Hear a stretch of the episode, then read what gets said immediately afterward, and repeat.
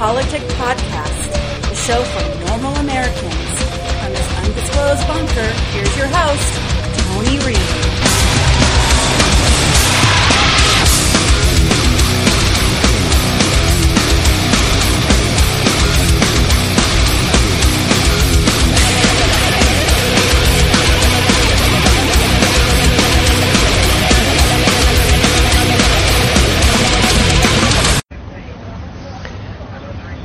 Well, the story broke not long ago. It's the eve of the weekend here, uh, and so there was a period of silence, and then suddenly, uh, just a couple of minutes ago, the head of the Civil Aviation Authority uh, has publicly come out and said that's simply not true. Uh, the Iranian uh, Revolutionary Guard affiliated website has furthermore said this is a conspiracy uh, that's being cooked up by the opposition and Iran's enemies. Uh, originally, the Iranian Civil Aviation Authority said, We know that the plane was on fire when it turned back, and we say it was a catastrophic mechanical failure.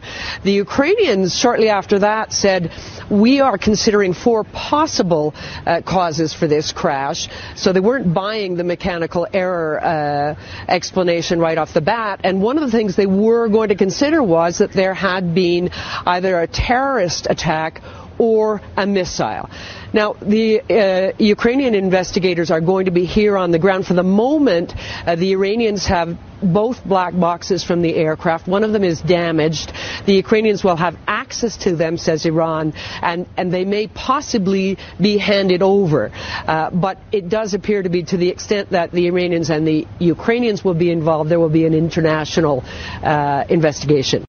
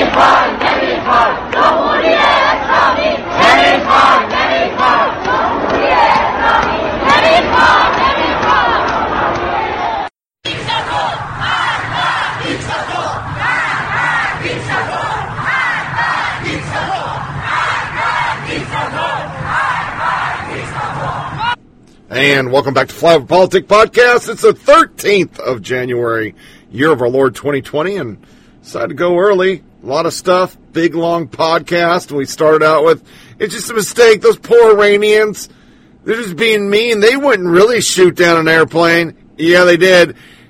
Just opposed with our media ignoring the down with dictators. Yeah.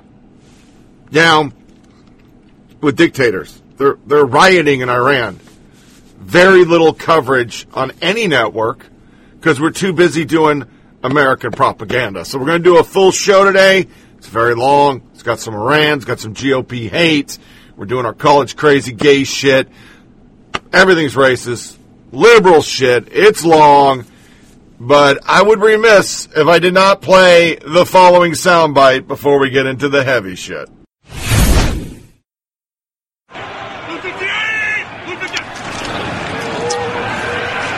Off to start the day.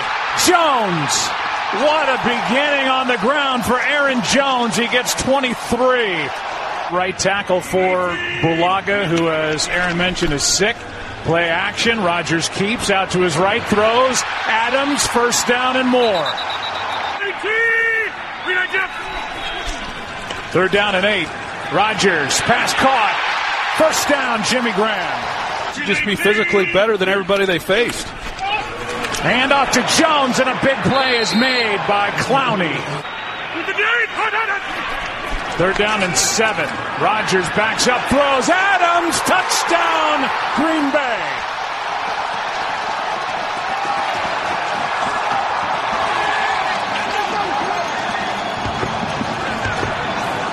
this is a place where he has not won. 0 and 3 career at Lambeau. Throws, pass, caught. And a nice tackle. Ball's out. Hollister made the catch, and they're going to say that Jacob Hollister, it looked like the official walking in will say he was down. Made the hit. Let's take another look. Well, he's losing. Con- After review of the play, the runner did fumble the ball. However, there's no evidence of a clear recovery by the defense. Wilson has to step through. Throws on the run, downfield, incomplete. With Alexander defending DK Metcalf. I'll get into more of that, but it's definitely a strategy. Third down and nine. Rodgers out to his right. Has to get rid of it. Clowney. Wilson floats it. Has a man. Passes caught. Lockett. Third down and seven. Wilson throws. Pass incomplete for the tight end Hollister. Myers knocks it through. I think this is a game where we have to look back, and he has to have completed 70, 75% of his passes. Keeps it here, out to his left. Throws for Adams. Leading after one. Rodgers fakes it, throws it. Adams, he's been busy. Big play again into Seattle territory.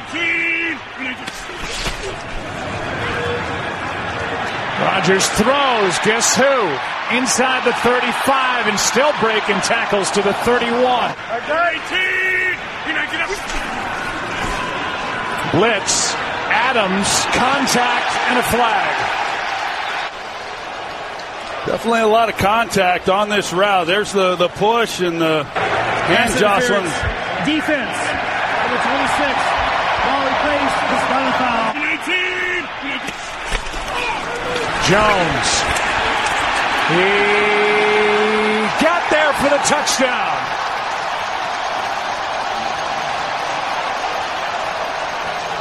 That Aaron Jones did break the plane before the knee touchdown. Much like Philadelphia did last week. Only two first downs so far for Seattle. Pass downfield and a big one. Caught by Lockett. That time Seattle outthought themselves a little bit. They could have had an easy completion out on the boundary. Here's a pass caught by Metcalf, his first catch. Here's Wilson ducking the rush for a moment, but then brought down, and it's Darius Smith again as Myers comes on to try it from 50. Missed it. it Steve Young. Here's Ervin on a toss. Using his speed, taking it inside Seattle territory. Pass caught. Davante Adams. Now for Aaron Rodgers. Lazard is headed into the locker room. Here's one out on the edge. Catch is made. Clowney on the tackle. And a flag on the tackle of Sternberger. Personal foul. Down in the helmet opening. Defense. Take a look at it and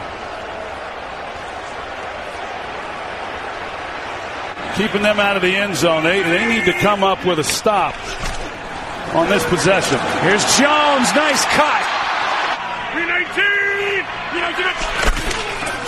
Jones. Touchdown, Packers.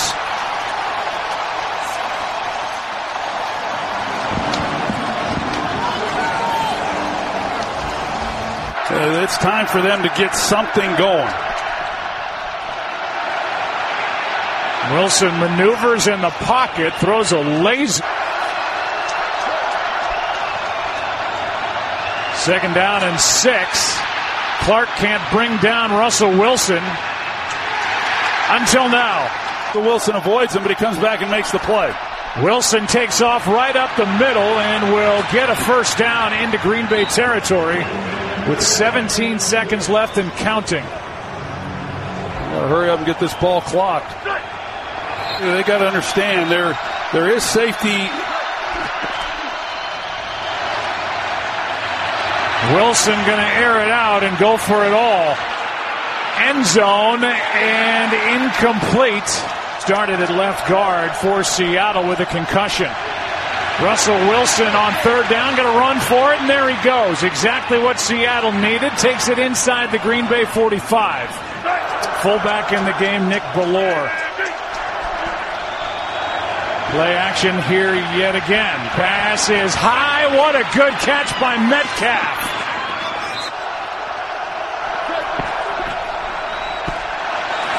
Pass is caught by Hollister. And he almost got the first down with that last run. They roll out. Pass is caught. Lockett just short. Off of that play action to Lynch. Awfully close to a touchdown. Lynch is in for the score. Lockett came close and Lynch able to reach across.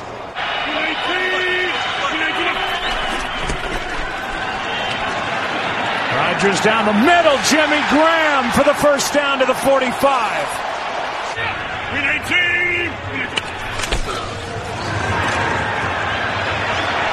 Pass wide open. Adams makes the catch. Makes a move.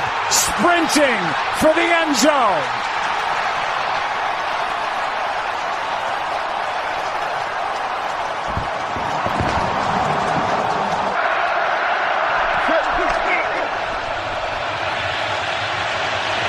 Wilson flips it. Pass caught. Lockett.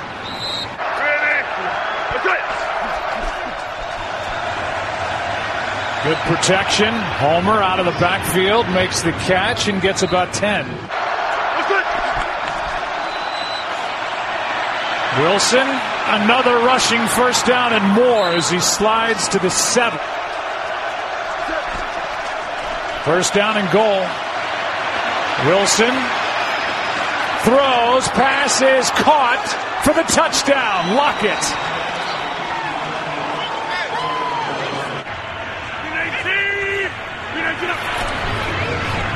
Rodgers throws, pass knocked away.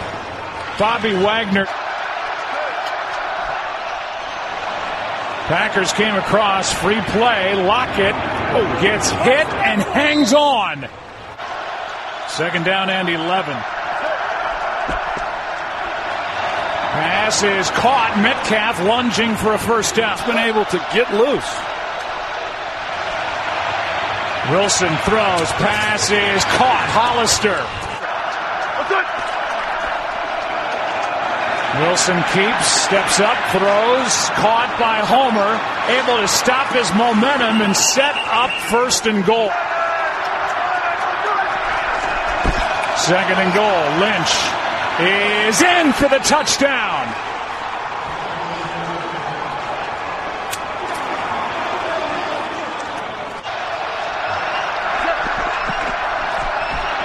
Wilson dropped. Alexander coming off the corner. 19. Blitz again. Pass is caught by Allison for the first down. Rodgers keeps. Flag on the play. Rodgers carries. And then gets. He is a tough man to handle. Here he is right here with his hand in the ground. Third down and nine. Blitz sack. Play made by Shaquem Griffin. This team never feels like they're not going to come out victorious. Wilson out to his right, throws, pass is caught for a first down. First down, Seattle. Good protection. Pass is dropped at the bottom, but still, there's room to work if you trust Metcalf. Third down and five. Russell Wilson is sacked by Preston Smith.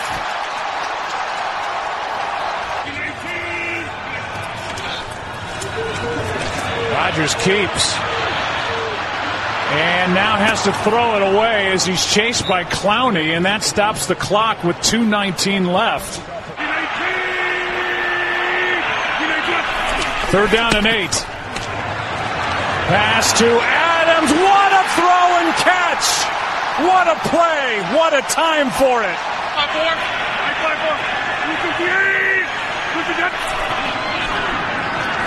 Rodgers throws, passes, caught Jimmy Graham. First down.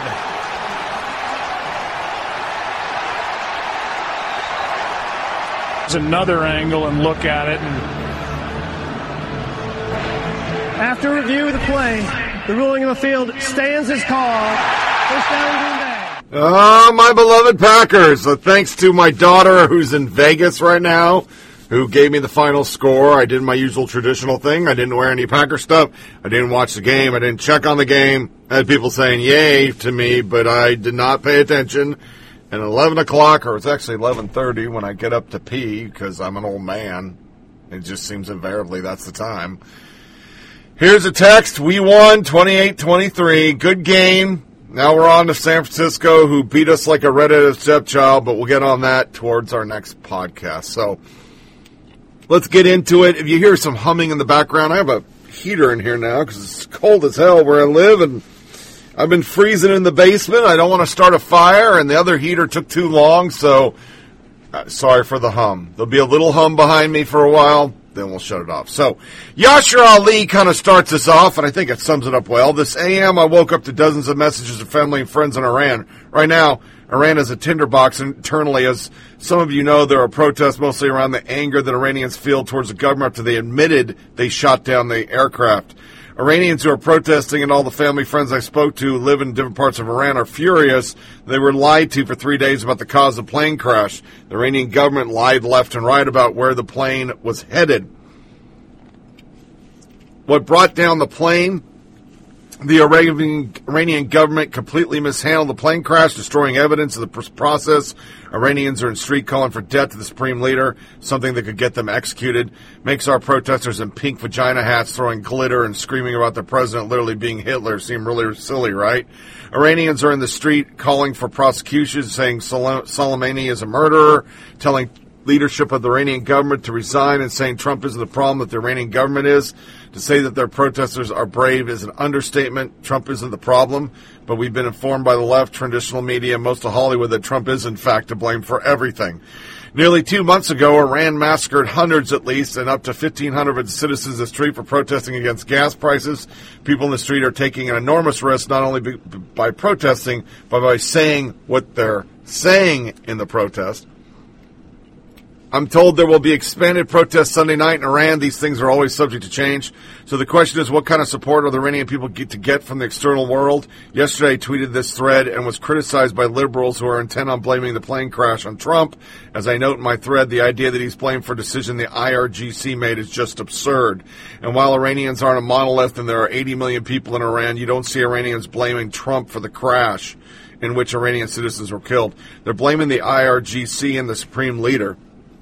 I've gone through some of the most active and prominent liberal Twitter accounts, and none of them mention Iran protests today. These same people are actively tweeting about wanting to avoid war and attacking Trump for the decision. And and that's why I tweeted this earlier today. In this context, Iranians are being used by certain people on the left, I didn't say all, as a tool to attack Trump, but these same people don't seem to care to the support their right to protest. It's just a tool. It seemed to me the protests were inconvenient for some of these folks today. They were placing the blame on Iranian leadership who lied repeatedly about what happened. They weren't blaming President Trump, so it wasn't worth it to bring attention and support them. This happens often with people living in authoritarian states and with certain religious ethnic groups. We're used to as tools to push domestic political agendas. We're told what to feel and think by people with no connection to our country and have no idea what they're talking about. Buck Sexton. One would think that journos would be in frenzy to cover the Iranian protests and give additional reach to their yearning for freedom. But would that hurt Trump, though? No. No, it doesn't. So they don't really care much. Owning Trump, so much bigger deal for them. But this is the left. This is our media. Two servicemen were killed in Afghanistan when vehicle hits IED. Where do you think that IED came from? And then they're running in Illinois. This lady, th- this lady, Amy Mek, meet Amina Matthews, a Democratic candidate for U.S. House of Representatives in Illinois. Matthews is the daughter of an Islamic terrorist and a gangster spending 168 years in prison for terrorism. Matthews herself was a gang member. Greetings. I'm Amina Matthews. I'm running for the 1st Congressional District. Please visit our website, aminaforcongress.org. I need you guys to donate. I need you guys to stop by the page as well to see about our events, where we're going, and how we're going to move forward to make the 1st Congressional District first. Donations is important. We have to move this district with donations. Stop by, visit, and fill out the visit the volunteer list. And I'm Amina Matthews for Congress. Thank you. That's the left. That's who they are. They side with them.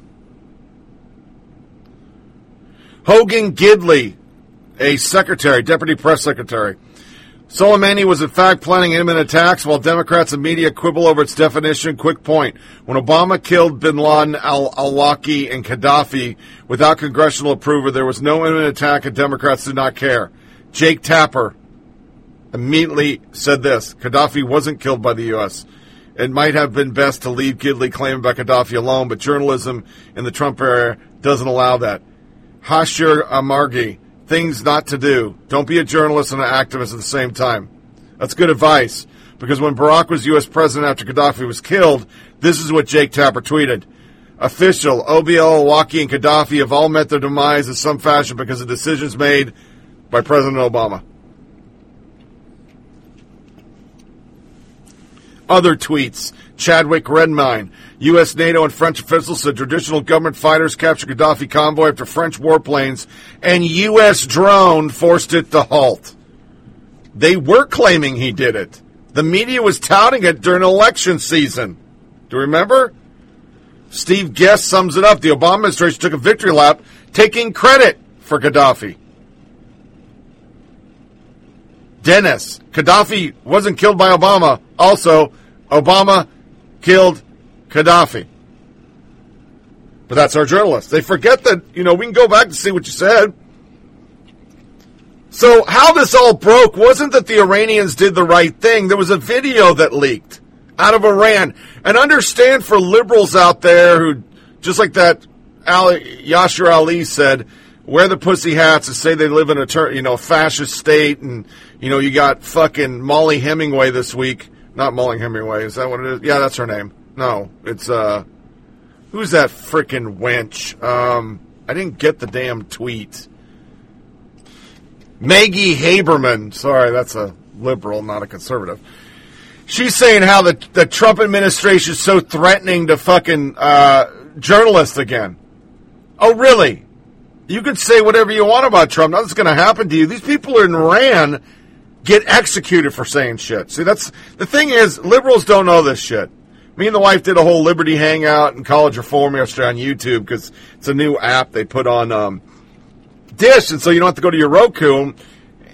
The amount of lack of knowledge is, is scary because they just don't know.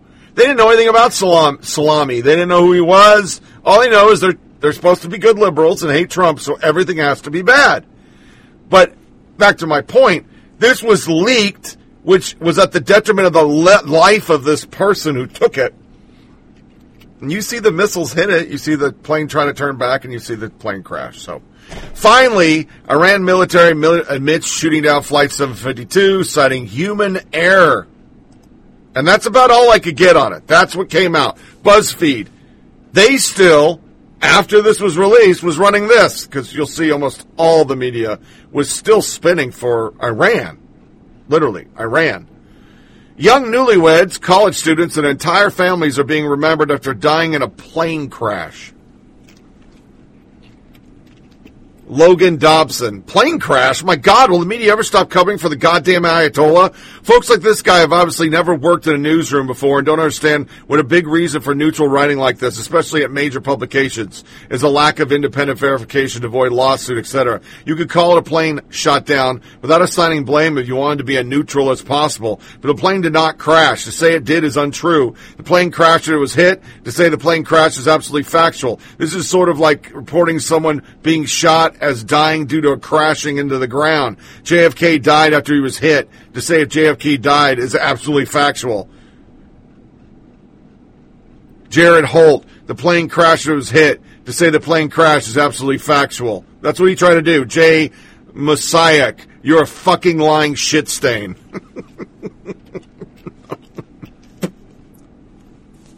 We're going to play Jackie Speier in a second because they still want to blame it the lead, CNN. Ukrainian airline needs to explain why it fl- allowed flights just hours after Iran fired missiles.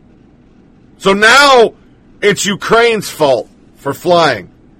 Rob, wow, looking for someone other than Iran to blame? That didn't take very long. Are we victim blaming? Who was in charge of the Iranian airport that allowed the plane to take off, right? When Iran was shooting off missiles. Is it just me or CNN blaming the flight for walking around the wrong neighborhood at night in a skirt that's a little too short. Isn't that true?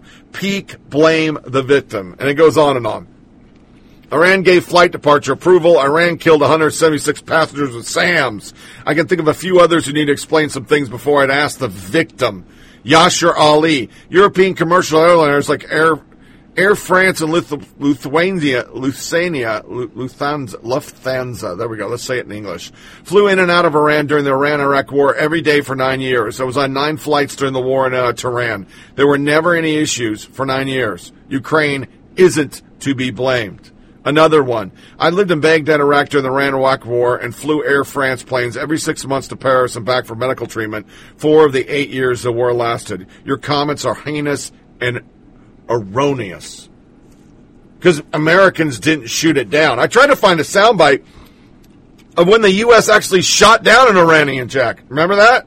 We actually did it. And it was under a Democrat, and it was okie dokie artichoke. But here's Jackie Speiers. This is what the left's allowed to do. And Wolf Blitzer doesn't even for a second go, uh, are you blaming the President of the United States? And I want to start uh, with this plane crash. Uh, uh have you been briefed on it? Because it certainly sounds like it was a mistake by the Iranians. Do you think they assumed this was some sort of U.S. military plane? Well, I have been briefed on it, Wolf, in the Intelligence Committee, so I'm not really at liberty to say. But uh, if what is being projected is true, uh, this is yet another example of collateral damage from the actions that have been taken in a provocative way by the President of the United States.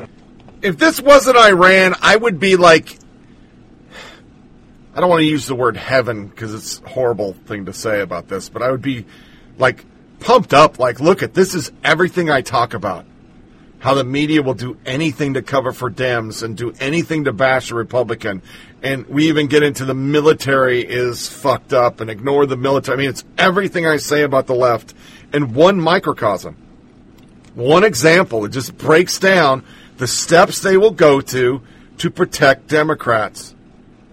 But it's Iran, a terrorist state that has killed, maimed, wounded Americans since 2001, was coddled by a president who had more alignment with radical Islam than America because he was one of those people, and I'm not saying he was a Muslim, I'm saying he felt it was our fault. They only blow other ethnicities of Islam up because America's so fucking bad. I mean, that's the way he looked at it. We were to be blamed for everything wrong in the world, including the reason why you couldn't get a good burger at Burger King. That's who he was. So we coddled him and we allowed them to get where they are. We paid them money. And of course, when we get later on the show and the right starts saying, well, our money paid for those missiles, Jesus Christ, that is so inappropriate. Talk about the President of the United States.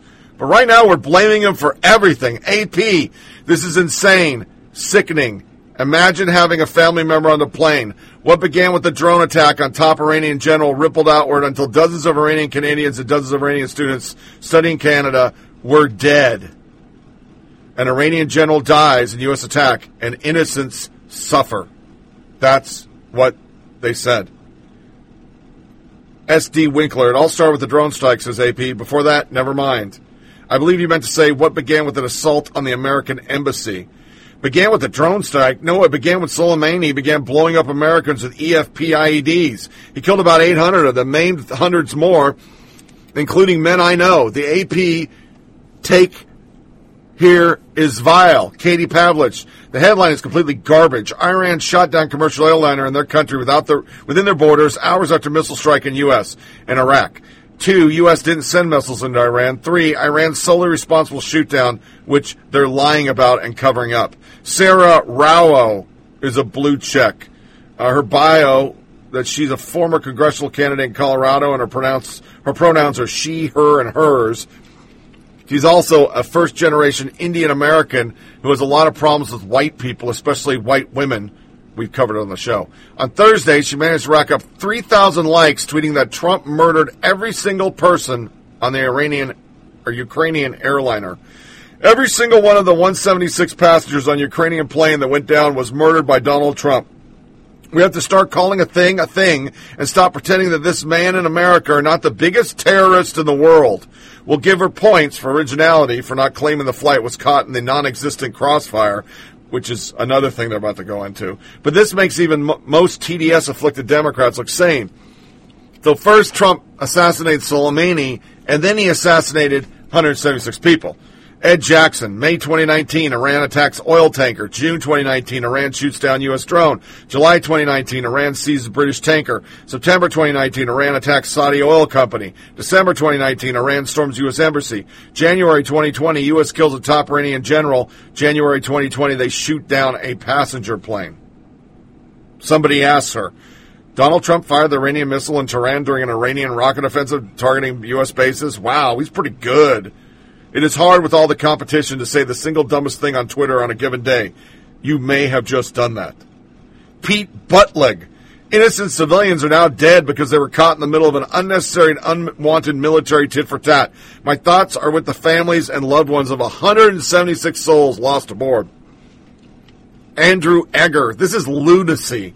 If today's reporting is true, innocent civilians were caught in the middle of anything between the U.S. and Iran. They were shot down by Iran Full stop. David Frum.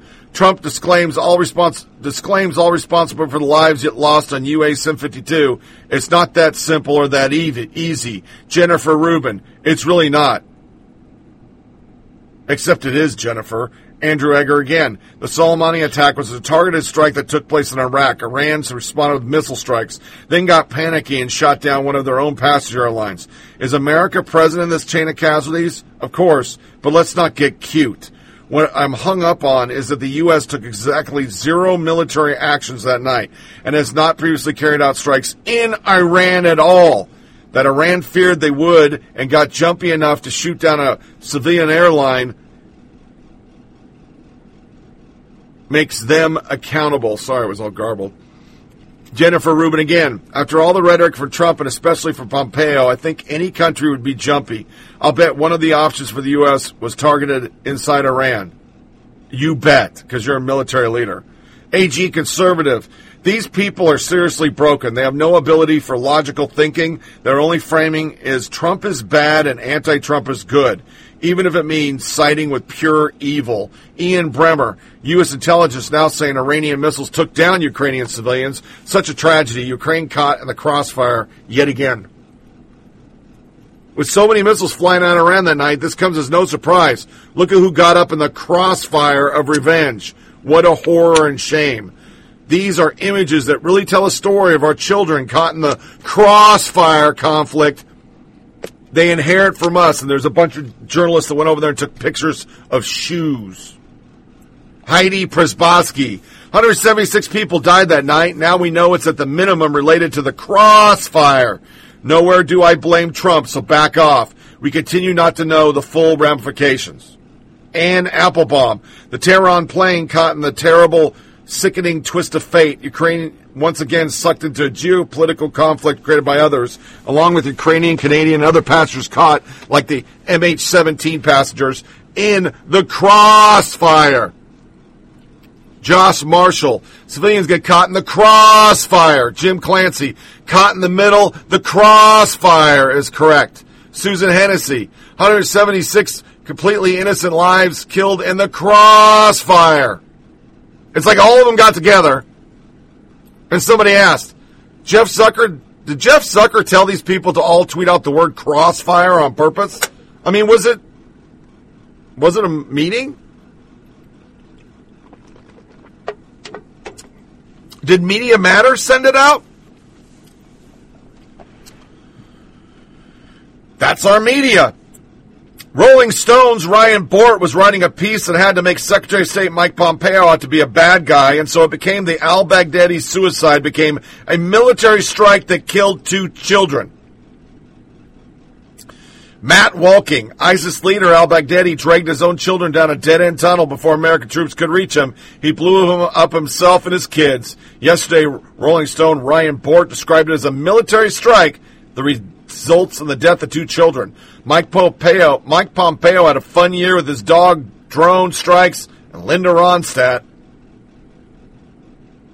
What's unsettling about Pompeo's tweet Friday morning isn't how he attempts to troll Ronstadt or whatever he's trying to do. It's how flippantly he lumped pictures of his dog and family and favorite singer songwriter in with a military strike that resulted in the death of two children and the assassination of a senior foreign official that could have been very easily and still could lead to a war with a nation of 80 million.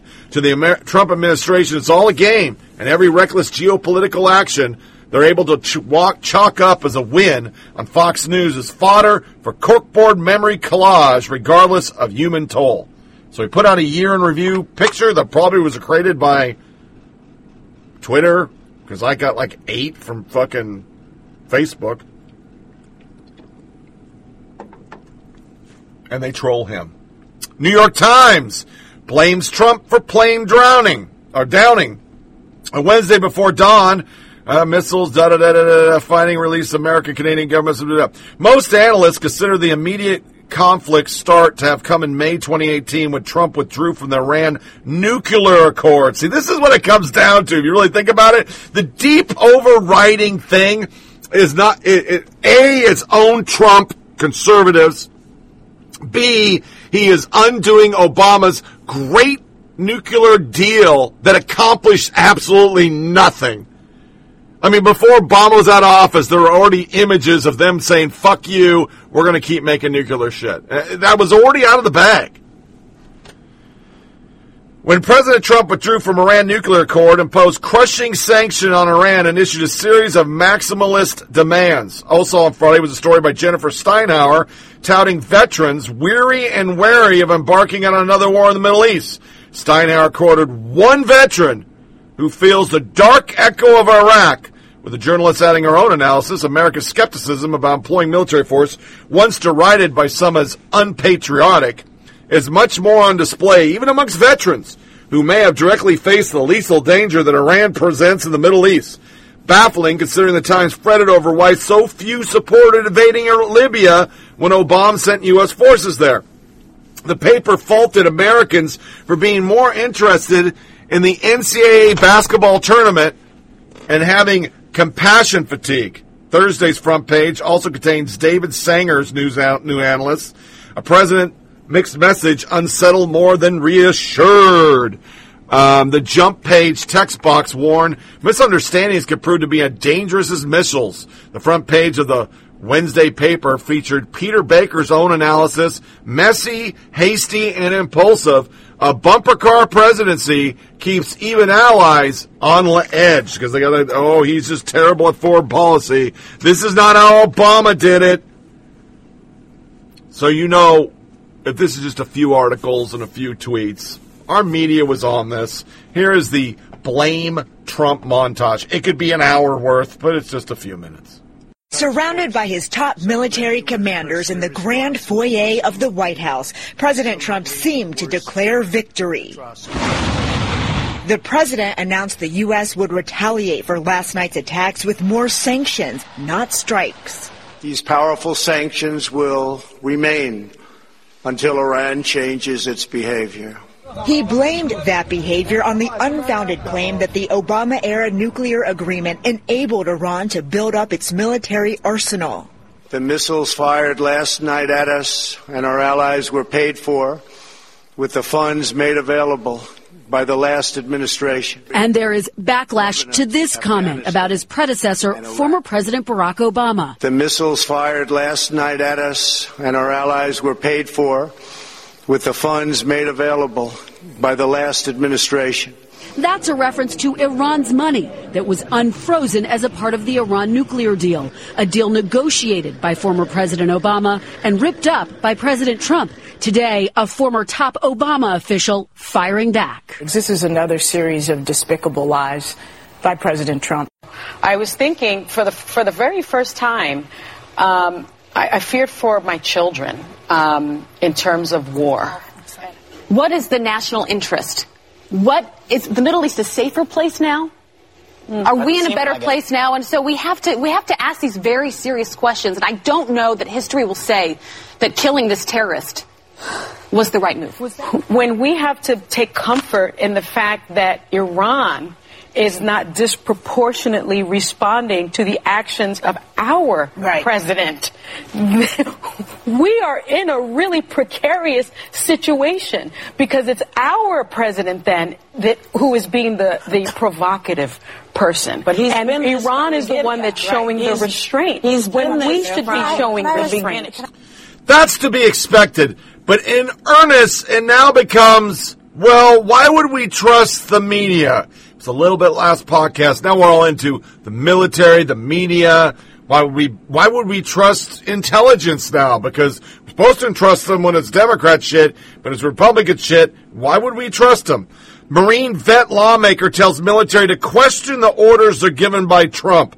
A lawmaker who earned a Bronze Star during combat in Iraq as a Marine officer is denouncing Trump foreign policy as rudderless and calling on active duty military officers to question the orders they're getting from the commander in chief.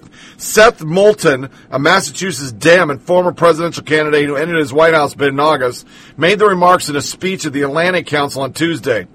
Uh, to get into the point.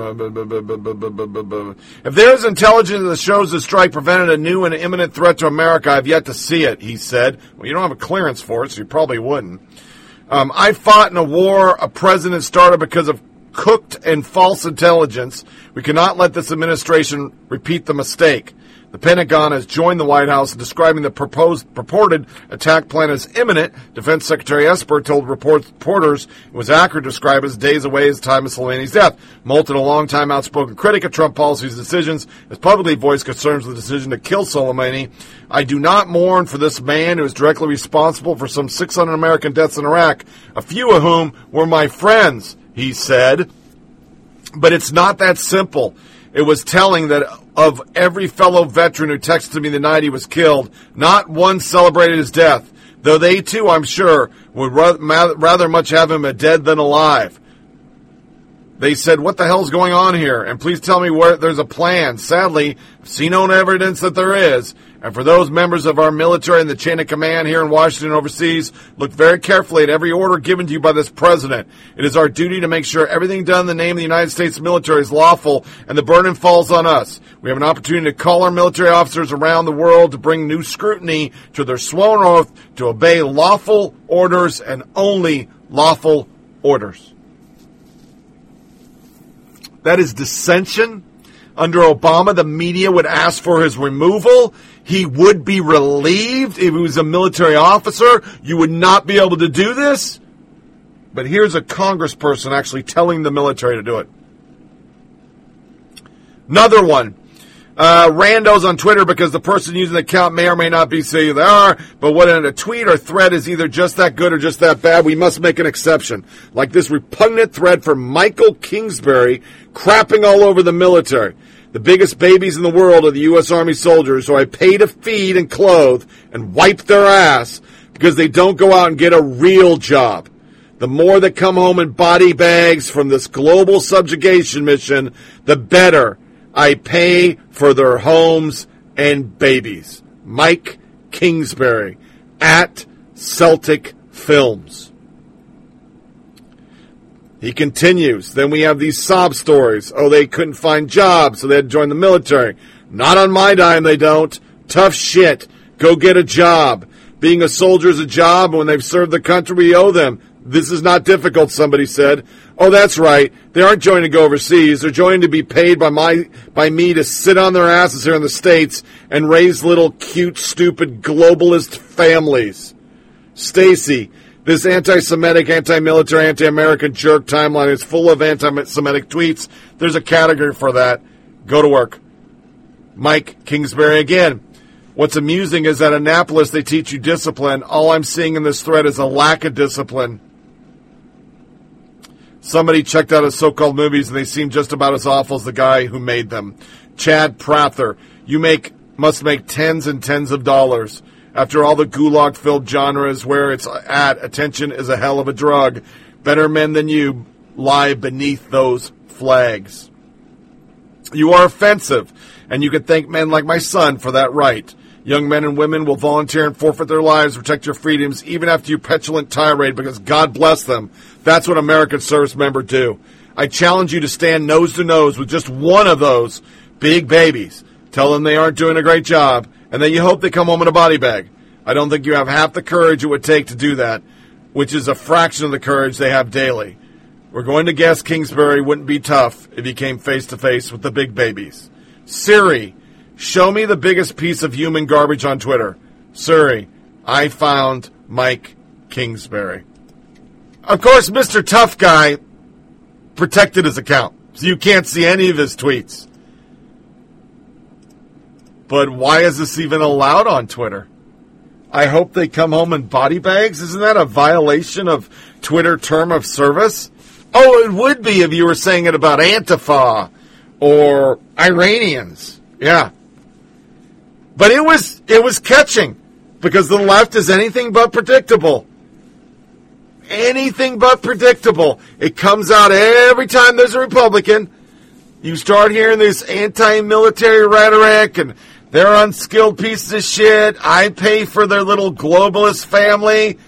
And Armenia was all in on why would we believe the administration? Why would we believe the military? Tonight, at the edge of war, the U.S. and Iran now backing off. And tonight, the new images inside the attack. Iran launching missiles targeting two bases housing the U.S. military in Iraq. Did Iran intentionally miss U.S. troops? Tonight, the chairman of the Joint Chiefs saying otherwise, now saying Iran did intend to kill personnel. And late today, the chairman of the Joint Chiefs saying Iran did intend to kill personnel, that that was his opinion. Newly released satellite images revealing the scale of damage. This is what the base looked like only last month, and this is what it looks like now. The damage to structures clearly visible. A US official confirming Iran firing nearly two dozen ballistic missiles on at least two US targets, but incredibly, no US or Iraqi casualties. The chairman of the Joint Chiefs of Staff believes the goal of the strikes was to kill. They were intended to uh, cause structural damage, uh, destroy vehicles and equipment and aircraft, and to kill personnel. So let's get right to Ian Pannell with us live tonight again from Iraq. And Ian, you know there has been a lot of talk about whether Iran intentionally missed targets, whether that was a tactical decision on their part. Yes, I think many feel it's possible, not just in the lack of accuracy, but also the sites that were chosen, because there are many other bases the Iranians could have targeted to inflict mass casualties and maximum damage, but that would have forced a significant US retaliation. However, the Pentagon doesn't see it like that. They're insisting this was an attack designed to kill American troops.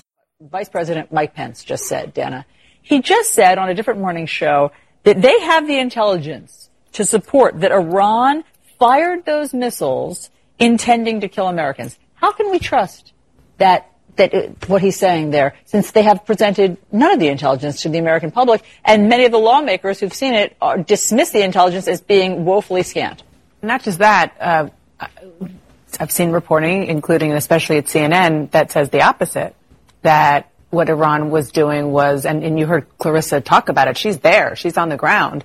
That it looked, and you see how it's kind of a wasteland where, where they are and where uh, where the missiles hit. That they intended to send a message and not to, to kill anybody to de-escalate. Um, so if they are saying that, uh, that will be important to back up. But it's it's curious that he would say that because it's the opposite of the message that the president and everybody else from the administration were trying to send yesterday, which is reel it back, reel it back. We, I mean, even on your network, we've seen the um, uh, the video of the prior attack that's happened on the Baghdad embassy. We all watched the flames and the, the smoke that was boiling out of the embassy in Baghdad as a result of the attack that occurred there. So I don't think uh, reporting or even speculating on what Iran has been threatening. I mean, you know, Iran itself continues to have even its entire parliament chant death to America. It's not as if it's a surprise yeah. that Iran has been coordinating and targeting American yeah. interests throughout the Middle well, East. I will say, I will say, I was I was in Tehran when they were chanting death to America once. I was at a rally. The people couldn't have been more friendly to me personally as an American. It, it sort of felt like a it felt like a thing and a trope as opposed to anything that actually was seriously meant and considered. Well, I understand your know, point, Aaron, but having been there, my experience right. Aaron, your entire life, um, Iran, pretty much your entire life, just by a few years, has chanted death to America. And, I, and they have taken actions against Americans, American interests, um, and in, in ways that, that are lethal, killing Americans, uh, giving weaponry to people who have intentions and who do kill Americans. So it, it's not just a slogan. Uh, this obviously is something that Iran has systematically continued to do. It's part of their uh, yes. seeking weapons of mass destructions in their their, their um, claim to want to wipe Israel off the, the face of the earth. Uh, these are real threats from the leadership of Iran, even though, and I'm, I'm glad you had a safe and a uh, warm response. The people on the so, street may be different than those who are controlling uh, their military. And that is true. One- because you just said something remarkable that you believe that Iran was shooting to kill, trying to go after U.S. forces. You've also said in previous interviews that the U.S. did have some warning that these missiles were coming and presumably intelligence was it incredibly risky for the U.S. to allow Iran essentially to take the shot? Foreign Minister, Minister Zarif said in a tweet that, that, that those missile attacks concluded its actions with regard to this matter. But are you are you confident that Iran is really done with this? Don't you think they're even more hungry for revenge now? As you know, many other members of Congress have walked out of those briefings saying they didn't see anything new. They didn't see convincing evidence of an, of an imminent threat. Can you provide more convincing evidence to the public to convince them that there was indeed an imminent threat? One might say that taking out Soleimani is like taking a baseball bat to a hornet's nest. And those hornets are Iranian proxies, proxy groups. Are you convinced that they won't come after Americans? None of them will be held accountable this morning. And Alisyn Camerota, none of them. Iran admitted it. I won't be surprised if I find, well, Iran only did it because they're better than we are. They just want to get it, they just want to de escalate things. That's all Iran wants to do is de escalate. But do you think if somebody on Fox said that, they'd be able to live it down? Hell, Brian Stelter and Chuck Todd will be talking about misinformation ecosystems. ABC did one. We'll get that in GOP hate. MSNBC host celebrates Iranian attacks on American troops. Trump wagged the dog. Now the dog is wagging Trump. Lawrence O'Donnell. We knew this. These threats of war crimes and mass murders by Iran make it most dangerous night in the history of American military in the Middle East, and the President of the United States has no idea what to say. White House says Trump's won't make a statement. He literally speechless. So you're thinking the president would say something clarifying or reassuring about this night of worldwide confusion and fear. You were thinking of a different president. Soleimani was the head of the Iranian Iranian-backed forces carrying out those operations killing American troops during the Iraq War. According to the State Department, 70% of all deaths of U.S. personnel in Iraq from 2003 to 2011 were orchestrated by Soleimani. Somebody tweeted him that, but he didn't really care. Bernie Sanders and Elizabeth Warren are hosting a conference call with a pro-Iran group NIAC the day after Iran bombed our bases. The lobby group has close ties with Tehran and the Iranian government, whose side are the Democrat frontrunners actually on. That is a true article. It never made the paper. It's in that microcosm Chuck Todd talks about. Conservative media, they're just making it up. Reza Aslan, a piece of shit we've covered before. One thing you all need to know about Iranians before celebrating de escalation is that as a people, we never ever forget a slight. I mean, never. Ben McDonald, Reza and Asher feel like two different sides of a spectrum. ZTA, threatening the U.S. on behalf of Iran now? Yeah, of course. Yeah. Mm-hmm. And then we have Omar, soundbite number one. This is after the soundbite I played last podcast of her yucking it up about U.S. deaths and joking. She then gets to the mic, and I couldn't get the soundbite, and she has PTSD talking about it. RNC research, Ilhan Omar laughs and jokes around her colleagues discuss U.S. casualties in Iraq. Like, did you forget you were being behind the primary speaker on national television? This perplexed Americans. What about the 4,400 dead is so funny? Omar, were questions that we covered last time. Julio Rosas, I asked Representative Omar what her responses to those calling out her support for BDS against Israel while criticizing sanctions against Iran. She says it's very different because BDS is by people while Iranian sanctions is by a government. Somebody says this excuse doesn't even make sense. Government sanctions against places like Iran are tailored to target specific people or industries. BDS requires that people boycott anyone even tangentially related to Israel, including private businesses and individuals. Another, I guess she never visited the official website, and in their official website of BDS, one of the main reasons that Israel is able to violate international law and commit crimes against Palestinians is because governments fail to meet their legal obligation to hold it account and provide Israel political and material support. So basically, I don't have an answer. I just spin because I'm an anti Semite, Islamist. Thank you, Ro. Um, I feel ill a little bit um, because of of everything that is taking place, and I think every time I hear about Com- I hear of conversations around war, I find my myself um, being stricken with uh, PTSD, um, and I I find peace knowing that I I serve. Um, with great advocates for, for peace and uh, and people who have shown courage against war. Thank you. The BDS movement is uh, a movement mm-hmm. uh, that is driven by the people. Mm-hmm. The sanctions on Iran are sanctions that are being placed to create maximum pressure by a government. That's very different. That, my friends, is a piece of shit. She's just as much a piece of shit as Hollywood. Article How are you coping? Not good. Trump Iran standoff shakes Hollywood. Stephen King couldn't provide any support to U.S. troops or our country's interest in defense in the region. Just another unhinged con- condemnation of Trump. As networks frantically broadcast news about the missile strike, the Trump obsessed novelist tweeted, Trump did this. It's all Donald Trump. Retweet if you agree. Rosie O'Donnell tried to find camaraderie in the night, turbulence. She put out a pathetic tweet for her social media friends asking, Anxiety level? How are you coping? She later answered it, not good, gonna binge The Crown, referring to the British period piece on Netflix. Rosanna Arquette responded to Rosie Crybaby tweet in true to TDS fashion. She claimed, trying not to drown in fear the thought of moron pressing the button. Documentary filmmaker Michael Moore lavished praise on Chris Hayes, who went all night fear mongering that Trump was about to start a war in Iran, something he bleated was madness and a disaster in the making. Bless you, Chris Hayes, and thank you, MSNBC, for broadcasting some powerful truths tonight. Moore groveled, adding, I don't think this has happened before where, or on the first night of a strike against us, our free press has questioned everything. No. N- no, it hasn't happened.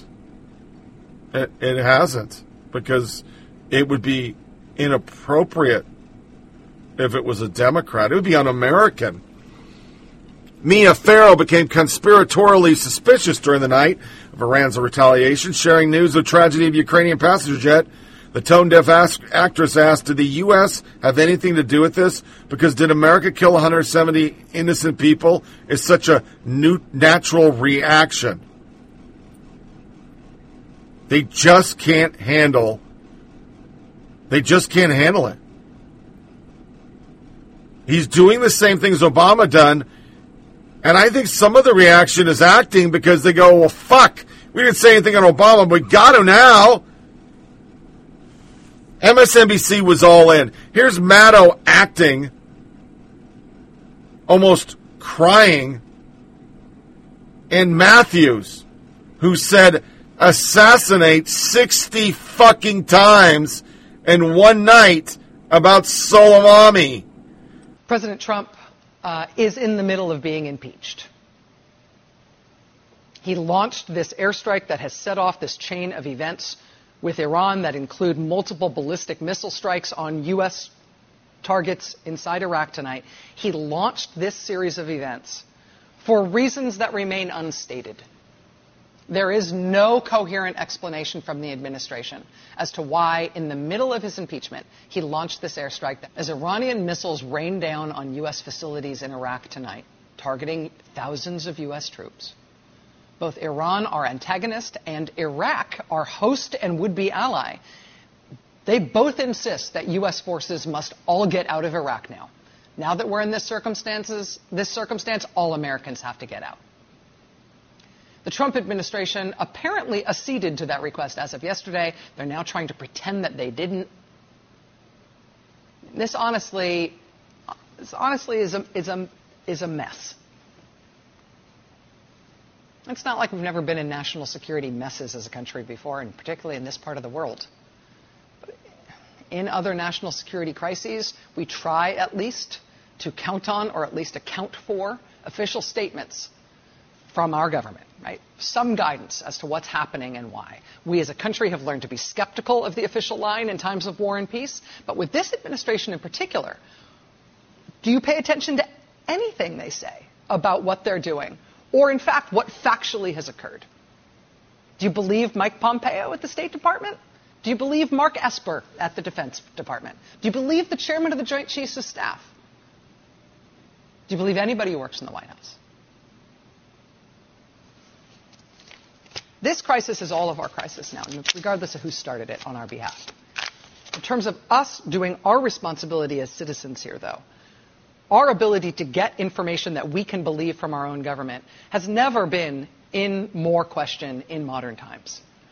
Our ability to responsibly engage with this crisis as informed citizens is now dependent on the fourth estate. We are going to need for this crisis in a way we've never quite needed before. We are going to need reporters on the ground, including in dangerous places, and good journalism and American citizens respecting good journalism standing up for it. Because we are going to need to all be actively engaged citizens, play, paying close attention in a way that I'm not sure we have needed so desperately before in this cavalcade of crises that is this presidency.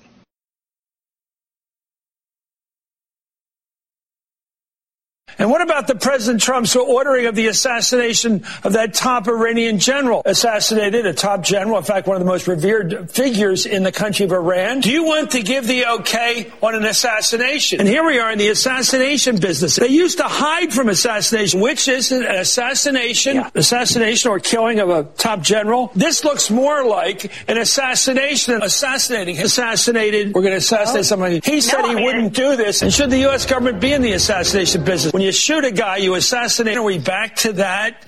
To assassination, tit for tat, from assassination of a beloved general, top general, beloved, beloved, their beloved general. Assassinated one of the country's most beloved heroes. I don't think assassins ever look good. Why did they assassinate this general? Nobody should be allowed to assassinate. And know who you're killing, who you're assassinating, that we should not be in the business of assassinating foreign leaders. Is this a march toward war a la John Bolton? In other words, I don't care, we'll assassinate every second of soundbite I play shows the hypocrisy, the intellectual dishonesty, dishonesty, and the partisanship that is our media. None of this would be acceptable under Obama. If you did any of this under Obama, you were a racist, un American piece of shit. If they even reported it. There's an individual that's and I am able to verify it, over 1,200 ISIS or uh, Al Qaeda terrorist leaders were killed under Obama. I'm happy with every one of them. All in. Good for him. It's the only thing he ever did. I said it. The only thing he did during his tenure that I agreed with was his drone program. People said, well, Bush didn't care and he didn't use it. It was new dipshits. Drones just showed up and they didn't have all the capacities. They just got hellfires put on them at the end of my Afghanistan dig, uh, gig. But it wasn't accurate. It was just some Jim Bob strapping to a wing. But our media would never have allowed this. I mean, if you even said this shit, you'd be fucked up. New York Times hypes master of Iran's intrigue Soleimani in an obituary. According to an article posted by Amber Athey, White House correspondent for the Daily Caller, the Times has repeatedly peddled Iranian propaganda in the aftermath of Donald Trump's strike on Soleimani. Correspondent noted the attacks began with the newspaper publishing an obituary of the leader of Iran's elite Quds Force, where they called Soleimani a master of Iran's intrigue, and the headline before admitting the text that he was responsible for the deaths of hundreds of Americans, as if this was a positive remark. The obit added, the commander helped direct wars in Iraq, Syria, Lebanon, and Yemen, and he became the face of Iran's effort to rebuild a re- regional bloc of Shiite power. In Iran, many saw him as a larger than life hero, particularly within cir- sec- security circles. Anecdotes about his ascetism and quiet charisma joined to create an image of a warrior philosopher who became the backbone of the nation's defense against a host of enemies. But don't listen to our military now. That's what they're saying. The correspondents also know that the Times went on in another article to react with wonder of the crowds of people at the funeral. In another item, liberality claimed throngs of people filled the streets of Tehran on Monday for the future of General Soleimani's Iran Supreme Leader Ayatollah Ali Khamenei was seen weeping and offering prayers. The general's funeral was attended by a broad swath of Iranians, including reformers who opposed the government of President Hassan Rouhani, but were perceived perceived the killing as an attack on Iran. As if it wasn't bizarre enough, the Times used its The Daily podcast to quote an Iranian student who said, knowing General Soleimani was out there made me feel safer. He was like a security umbrella above our country. I re-highlight that because that's our media. If you ever question that they aren't liberal, you just need to go back to it. This is who they are. They don't even pretend to be objective. All these articles about college professors saying you shouldn't be objective. When have they ever been objective? I ask anybody. They don't pick what they cover. No, more liberal biased fucking producers and editors do, and they direct them on fuck conservatives, fuck Christians, fuck nuclear family, fuck the military, Fuck the GOP. Eight years of quiet. We don't do anything but look at the aura of the Masonic person that is Barack Hussein Obama, the dear leader, the man we worship. He makes us feel good about ourselves in America and makes us feel like we're not part of a horrible country that is just a racist cesspool of white supremacist tiki torch hooded motherfuckers that nobody knows or can find. And then you get a GOP president, and every fucking military strike is inappropriate. Every decision is inappropriate.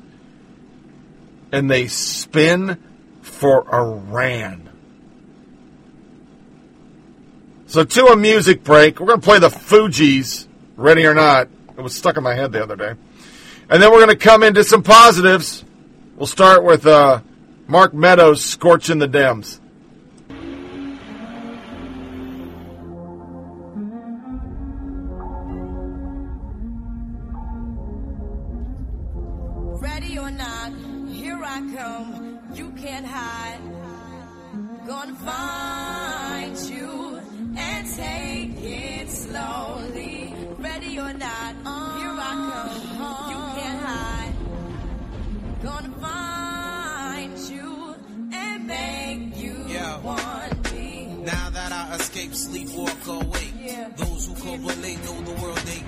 Jail bars ain't golden gates. Those who fake, they break. When they meet their 400 pound mate, if I could rule the world, everyone would have together, of course, We get the up and on their horse. Kick around, drinking moonshine. I pour a sip on the concrete, put in the seats, but no, don't weep. Why Clef's in a state of sleep, thinking about that I did last week. Money in the bag, banker look like a drag. I wanna play with pelicans from here to Baghdad. Think fast, I think I'm hit. My girl pinched my hips to see if I still exist. I think not. I'll send a letter to my friends. A born again hooligan, only to be king again. Ready or not, here I come. You can't hide. Gonna find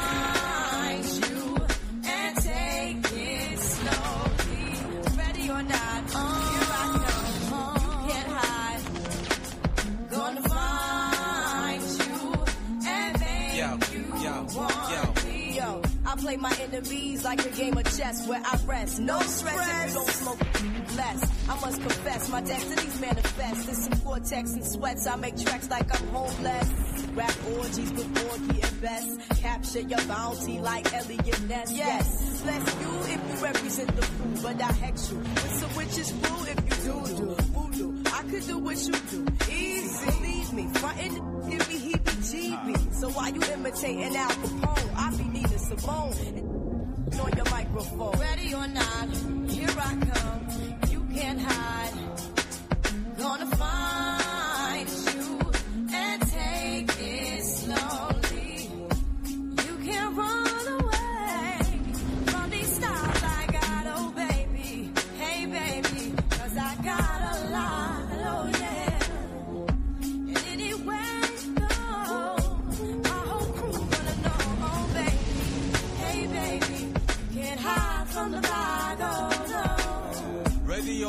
refugees taking over. The Buffalo Soldier, dreadlock Rasta. On the 12th hour, fly by in my bomber.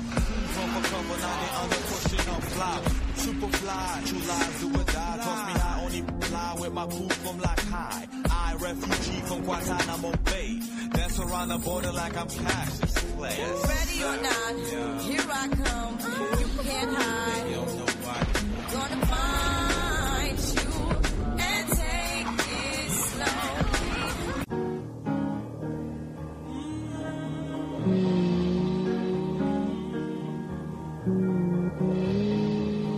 Welcome back to Flyover Politic Podcast with Tony Reed.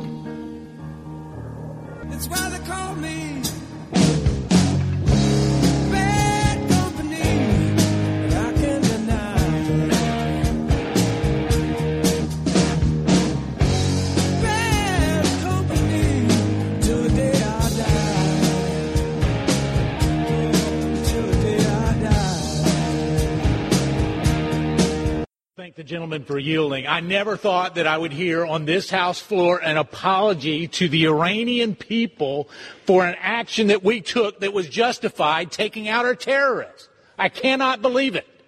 And yet we just heard that on this House floor. We have a gentleman who gave his legs in service to this country, and yet we're apologizing to the Iranians? With a non-binding resolution that is nothing more than a press release, Madam Speaker. It has no effect. It doesn't do anything. In fact, the Supreme Court says that. They know that. All they're doing is trying to get a press release to keep them from having a primary opponent. This is sad. A sad, sad day. And yet here we are having another speech to try to take on the President of the United States for actually taking out a terrorist. I would ask my colleagues opposite, how many Americans does a terrorist have to kill before they join with us? Is 600 not enough? Does it have to be a thousand, ten thousand, a million? At some point, we have to stand up and let the long arm of justice go in and take out these terrorists. I'm here to tell you today that this non-binding resolution, indeed, they want to talk about their constitutional requirement. Well, check with the Supreme Court. In 1983, they ruled that this has no effect. At least our senators opposite, they know that. It has to be a joint resolution. And yet, what is this vehicle normally designed for? For soapbox derbies.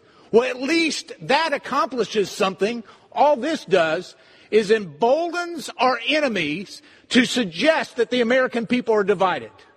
But I'm here to tell you that we are not divided.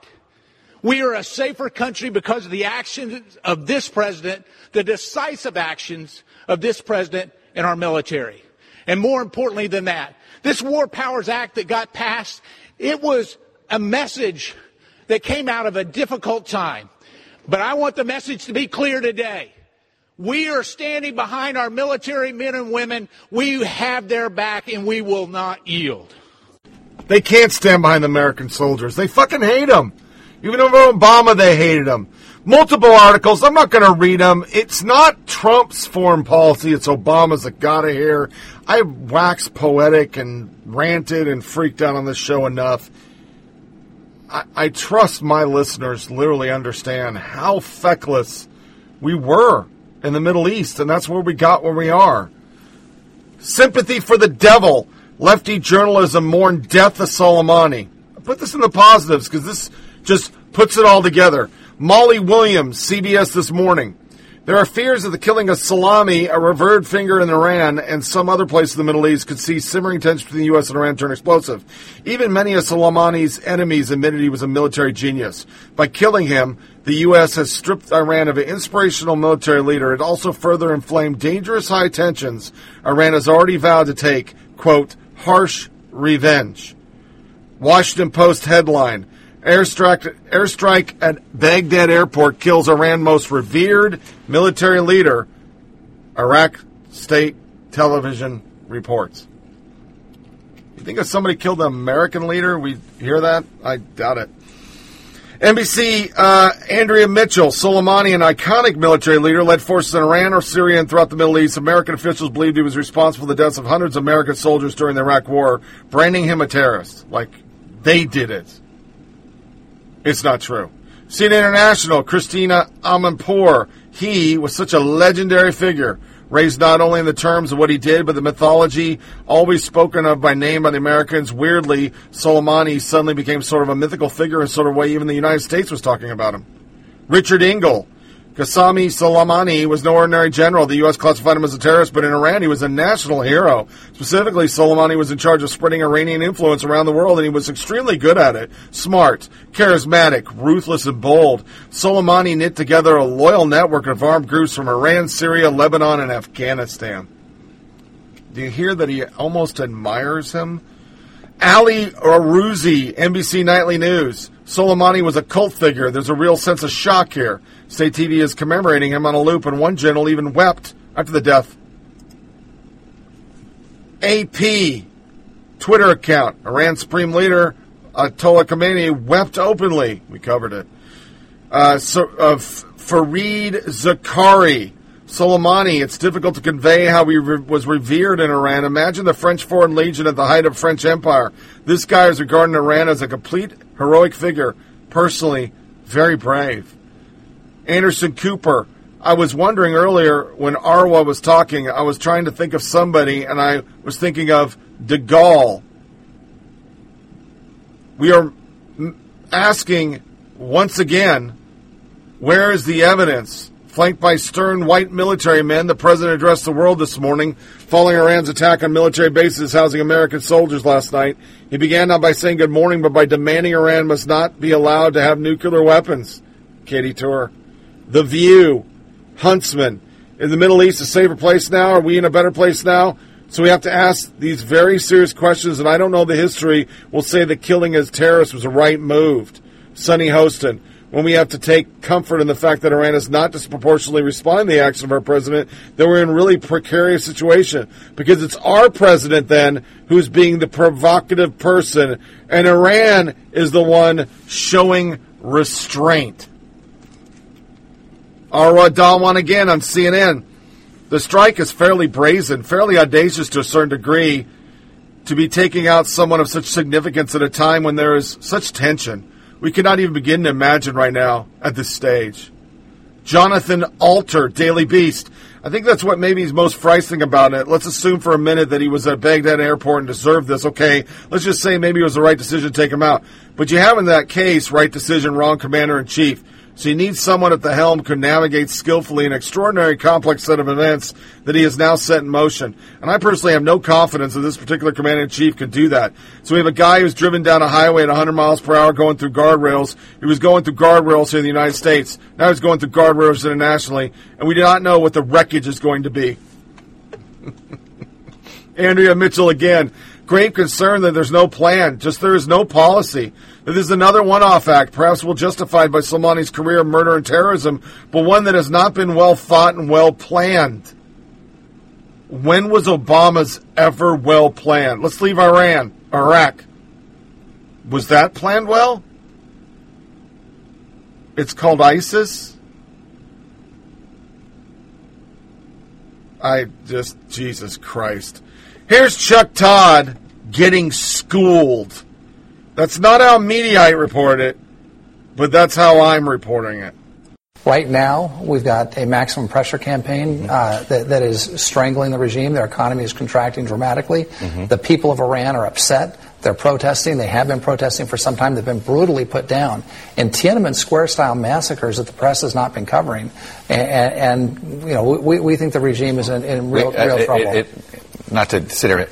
Press does everything it can to cover. We, it, it is a very difficult country to cover. It- it- it okay? because this is not a this is not a press trying to omit things here. I'd like not that to be a shot at us. It's a difficult Yes. place to cover because they have an authoritarian regime, and and they, they shut down the internet, and, and we get there, there are more questions about what the United States is doing to try and help the people of Iran uh, than necessarily what the regime is doing. But uh, I, I agree with you; that it's a tough place to cover because of the regime. Um, let me ask you to respond to something of former Senator Jim Webb, who was also a, a Reagan Secretary of Navy, and, and you know he's got very, very uh, um, um, interesting views when it comes to war and peace and the Constitution. And he writes this It is legally and logically impossible to define one part of a national government as an international terrorist organization without applying the term to that entire government. The Revolutionary Guards are a part of the Iranian government. If they are attacking us, they are not a terrorist organization, they're an attacking army. And he was basically calling it, we took out the, a commander of another country's army, um, and to call him a terrorist, then, then at that point, then if you are calling him a terrorist, then isn't everybody in that regime a terrorist by Well- definition? Well, well, in this case, the Quds Force, the IRGC Quds Force, which operates outside of Iran and foments revolution and terrorism in, in Yemen, in Syria, where 500,000 people have been killed, in Lebanon with Hezbollah, uh, in Iraq. Uh, that's, that, that organization has been designated legally as a terrorist organization. Soleimani was the head of it. But he's not just been designated by us. He's under a travel ban from the UN. He shouldn't even have been outside of Iran. I mean, this, this is a uh, th- this was someone who was a leader of an organization that was engaged in terror. Uh, he was involved in plotting imminent, imminent attacks against the United States. Uh, the president made a, a very difficult uh, decision, but a bold decision to Would he not him have from been- the battlefield. It's really hard to get in there. It's not that we're not covering it. For fuck's sake, it's all over Twitter. Twitter's covering it.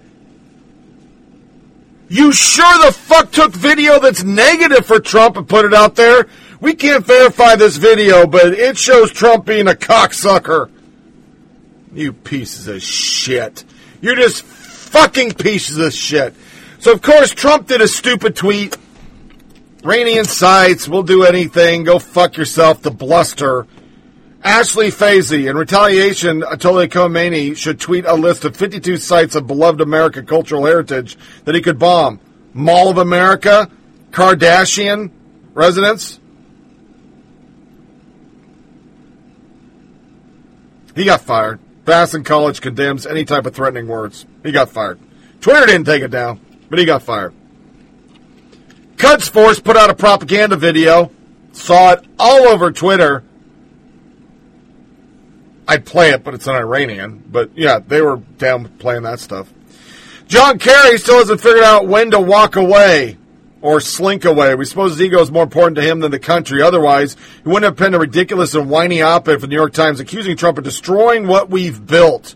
Because bowing to and fundraising terror to terrorists was such a good thing for America. Michael Doran seems to have taken issue with John's cap crap piece and took it upon himself to be a whistleblower.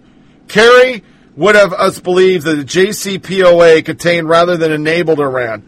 In response to his ludicrous and reckless contention, I must become a whistleblower. I know for a fact that the Obama administration sent letters, plural, directly to Soleimani. I urge Congress to evac- ex- excavate that correspondence. I challenge former senior Obama officials Rice, Brennan, and Kerry, at Carter, Ash Carter, and Obama himself to divulge all they know about the Soleimani message and agree to have them declassified. And I also challenge those former officials to divulge all they know about and to declassify presidential correspondence with Khomeini and Rouhani. Now that the public has a better understanding of who Salami was, it was right to understand the message in context. If Trump's conversation with Zelensky was in need of public airing, then surely we are justified in seeing the message to Soleimani. Obama officials we know have nothing to hide. They say they're proud of their Iranian containment policy. So why would they pose any obstacles? Scandal free? Obama? Not. He then said, I'm, it's my tri- patriotic duty to be a whistleblower. Feel free to thank me for my service, but please don't reveal my identity. I must remain anonymous. I don't want to play this role, but history and destiny compelled me and to stand by and be counted. Yeah. Somebody said, imagine if it was declassified. Another, John Kerry. Though Mr. Trump has since walked back from the brink of war, I can't explain the chaos of his presidency as it lurches from crisis to crisis, real or manufacture. You're right, Kerry. All manufactured by your buddies in a corrupt press. Here's some sound bites. Ted Cruz nuking the Dems. Ex CIA official has to explain to CBS why we don't believe Iranian propaganda because they do. And Lara Logan, Logan torches former colleagues playing footsie with Iran. It's kind of depressing. Joining us also tonight live from Washington, Senator Ted Cruz, great t- state of Texas. Senator, good to have you on the uh, program. Welcome back. Um, here's my take, Senator, and I think it's fairly simple. You don't get to shoot American drones out of the sky. You don't get to take uh, oil tankers hostage to impact and disrupt the oil supply, the lifeblood of the world's economy. You don't get to kill Americans like they did at the end of December. You don't get to attack our embassy to kill Americans and our interests abroad.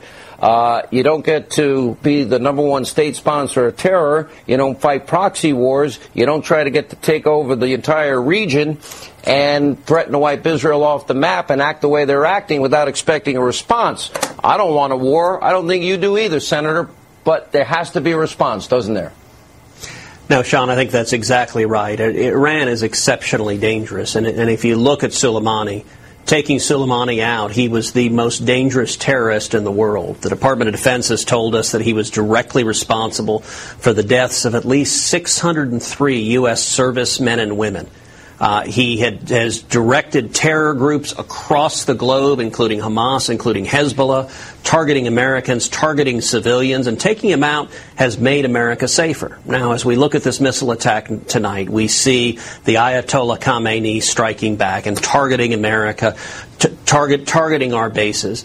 But, but, but I will say this. Um, I, I think what, what you, you cautioned in your opening monologue is exactly right uh, which, it, which is that, that, that we are not going to get into an extended land war in the Middle East. We're not going to do it. And, and, and when you see when you see Democrats in the media lighting their hair on fire and saying we're headed to World War III, uh, this is hysteria driven by the fact that they hate Donald Trump. Because it used to be the case that we could all come together and say that when there's a terrorist who's targeting Americans, in this case Soleimani had just directed an attack on the U.S. Embassy in recent days, that taking out a terrorist targeting, targeting Americans is a good thing. I commend President Trump for following principles of peace through strength, but at the same time, we're not going to be sending our sons and daughters into harm's way for an extended, uh, extended land battle in the Middle East. Senator, amen to everything you just said. And, you know, one of the things we should be thankful for, uh, living in the greatest country God above ever gave man, this country, the United States of America, is our brave military and our sophisticated weaponry. Now, one of the things that we can confirm, we know, is that the Iranian economy has been impacted greatly by not yep. bribing the mullah. Whoever yep. thought of the idea of bribing mullahs and bribing Kim Jong il would work? I don't know where that mindset comes from. It's not one I understand completely. But the question is this. They have three major refineries uh, in, er, in Iran, Senator. Three. I would mm-hmm. imagine those refineries blew up one day they got themselves a hell of a domestic problem because that's going to result in major poverty for the people of Iran. And if they want regime change, that's up to them. Maybe we can help them with arms and help them, you know, in some ways, but we're not sending our sons and daughters there. Well, and, and if you look at Iran policy, I think you've seen a dramatic shift. Under Barack Obama, as you noted, the policy was appeasement. The policy under the disastrous Iranian nuclear deal under Obama was to give over $100 billion to Iran. They literally flew $1.7 billion in cash in unmarked bills on pallets in the dead of night into Iran. In a very real sense, the missiles that we saw fired on U.S. servicemen and women tonight were paid for by the billions that the Obama administration flooded the Ayatollah with. And, and, and if history teaches anything, it's don't give billions of dollars to people who hate you and want to kill you. And so, let me say the last three years I've spent a lot of time with President Trump urging him to pull out of Obama's disastrous Iran deal. He did that. He took on his own State Department, his own Defense Department, and made the right decision there. Urging, uh, urging the president to end the oil waivers. You know, we had waivers in place that was allowing Iran to sell a million barrels a day of oil. The president agreed and ended those waivers. And so the effects of the sanctions and the economic pressure, it's having a real effect. But we need to stand up to the Ayatollah Khamenei is a radical religious zealot. He hates America. He literally chants death to America, and he calls Israel the little Satan and America the great Satan. The way to deal with threats like that is not through weakness, but rather through Senator- strength. And I think we saw that in taking out Soleimani this past week. Do you believe, as I do, because you're right, I, I kind of you keep saying over and over again you want to wipe a country off the map, and that would be Israel, and then they're the little Satan, we're the big Satan. All true. Do you believe that that ideology that you are rightly describing ever got a hold of nuclear weapons? Do you have any doubt? Because I don't. Hmm. That they would marry the, the ideology with the weapons and the world could face a holocaust of monumental proportions. We did lose over 100 Yes, million yes. souls in the last century, sir. Look, I, I think you're exactly right, and it's why I've said for many years that the biggest national security threat facing America is the threat of a nuclear Iran. That the Ayatollah Khamenei, if he gets nuclear weapons, the risks are, are unacceptably high that he would use them, that we would find that out through a mushroom cloud over Tel Aviv or New York or Los Angeles. I'm not willing to roll those dice. A theocratic lunatic should not be allowed to acquire nuclear weapons. We stopped funding it. We stopped the deal flooding them with billions. But, but we need to be absolutely unequivocal that he will not get nuclear weapons. You know, tonight could have played out very differently. If they didn't just have ballistic missiles, but they had nuclear warheads, you could be seeing literally millions of American casualties, particularly if they put them on an ICBM and took them to a U.S. city. That's not a risk we should allow. But fortunately, and you noted this, we have air power, we have the ability to project force, we have economic sanctions. There are all sorts of steps short of sending in the Marines. And our mission should not be. Sometimes Republicans have gotten off track and have thought that our mission should be to turn foreign countries in, in, into democratic utopias. I don't want to turn Iran into Switzerland. I, I think it would be a wonderful thing for the Iranian people if they overthrew the Ayatollah and, and, and, and if they But we're not ended this it. tyranny and oppression. But it's not the job of our soldiers to go in and risk their lives to do that. It is the job of our soldiers to keep America safe, and killing terrorists is a very good way to start. Senator Cruz, great commentary, as always. Um, a news agency, Fars News, uh, close to the Revolutionary Guards, is claiming that 80 U.S. military personnel were killed and 200 wounded, although they provide no evidence. Michael, conflicting information too about the casualties. U.S. officials say no casualties. Elizabeth just reported in Iran they're saying 80 were killed, 200 injured. Who do we believe?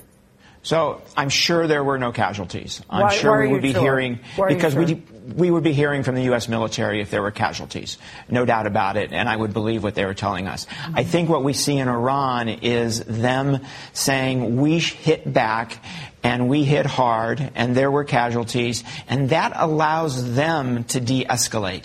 So I think they're sending us a message here that that in terms of direct attacks, this is done for now. The liberal media is acting more like uh, state-run TV at times than uh, you know David Brinkley or or uh, you know any of the greats like Peter Jennings. So why are they carrying the water for the Iranian regime on this one?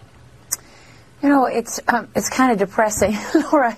to listen to the angle and see that because that's not, in my experience, I've been a journalist for more than uh, 30 years, and I've uh, I've honestly never seen anything like it. I mean, what about the voice of the Iraqi people? What about the voice of the Yemenis and the Syrians and all of the people across the region who have been celebrating Qasem Soleimani's death? Time magazine writing something similar. If you need help talking with the children in your life about the aftermath of Iranian General Soleimani's wow. killing, Time for wow. Kids has Time for Kids has a guide to explain the topic. Laura, You've spent so much time in the region. You've you've you've you've sacrificed personally uh, at the hands of some of these you know brutal thugs. Um, is this imaginable to you? I mean, we do have people in the media who have integrity, but this this is just, as Dinesh said, the marinating in the hatred of Trump subsumes everything else. Well, you know, perhaps. Um, Perhaps what American journalists are uh, forgetting at this moment is things like, for example, when I was living in Baghdad for five years, right? One of um, the Revolutionary Guard's proxy forces, um, one of the Iranian militias in Iraq, their task was to hunt down every Iraqi pilot that flew missions in the Iran-Iraq war. And that um, commander, who was trained in Iran, who was loyal to Iran, who was run by Qasem Soleimani, he killed, um, according to the U.S. Embassy, two and a half thousand Sunnis. And his preferred method of killing them was to drill holes in their heads while they were alive. We would go into mosques where there, Shiite mosques where there would be meat hooks on the wall that the Iranian militias used to hang people. Who do we believe? Who do we believe? Do we believe a terrorist regime or do we believe the United States of America? I mean, Jesus Christ. Man, if that was done under Obama, seriously. And we close with Warren, almost immediately interrupted by a protester in Dover, New Hampshire, a man who shouted that she supported Iran and called her a fraud. Warren remained calm, let the man have his say. He was escorted out by police because we can't have opposing views during one of our fake fucking rallies. But this is what he said. Since World War II, you're siding with racists, you're siding with Iran. Why are you siding with terrorists? Why are you siding with terrorists? My grandfather died in World War II. You're fraud, disgusting. Crowd boos. No, no, this is a man who's deeply upset. It's all right. It's time for you to leave. It's time for you to leave. Protester. He killed 600 Marines. We killed a terrorist. Trump is great. You're a fraud. I helped rape victims and you're lying. It's good to see you. It's good to see you. Let him go. It's all right. It's all right. It's time to go. She likes Iran. Get out. Well, good to be here in Dover. She tries to play it off. He's right. They side with terrorists. Because terrorists are better than Trump, and it shows their underlining inability to side with America. They agree with the terrorists. America is bad. Thus, we went through a whole fucking impeachment, which starts our GOP hate section. I do want to ask you one question about impeachment having to do with the articles of impeachment that have yet to be delivered to the Senate. There are now some Democratic senators who are suggesting it's time. I want you to listen to, to Democratic Senator Joe Manchin and Independent Angus King. I think it's time to turn the articles over. Let's see where the Senate can take it. I think it is time for the Speaker to send the, the, the, the uh, articles over. Is it time, Chairman? I think it is.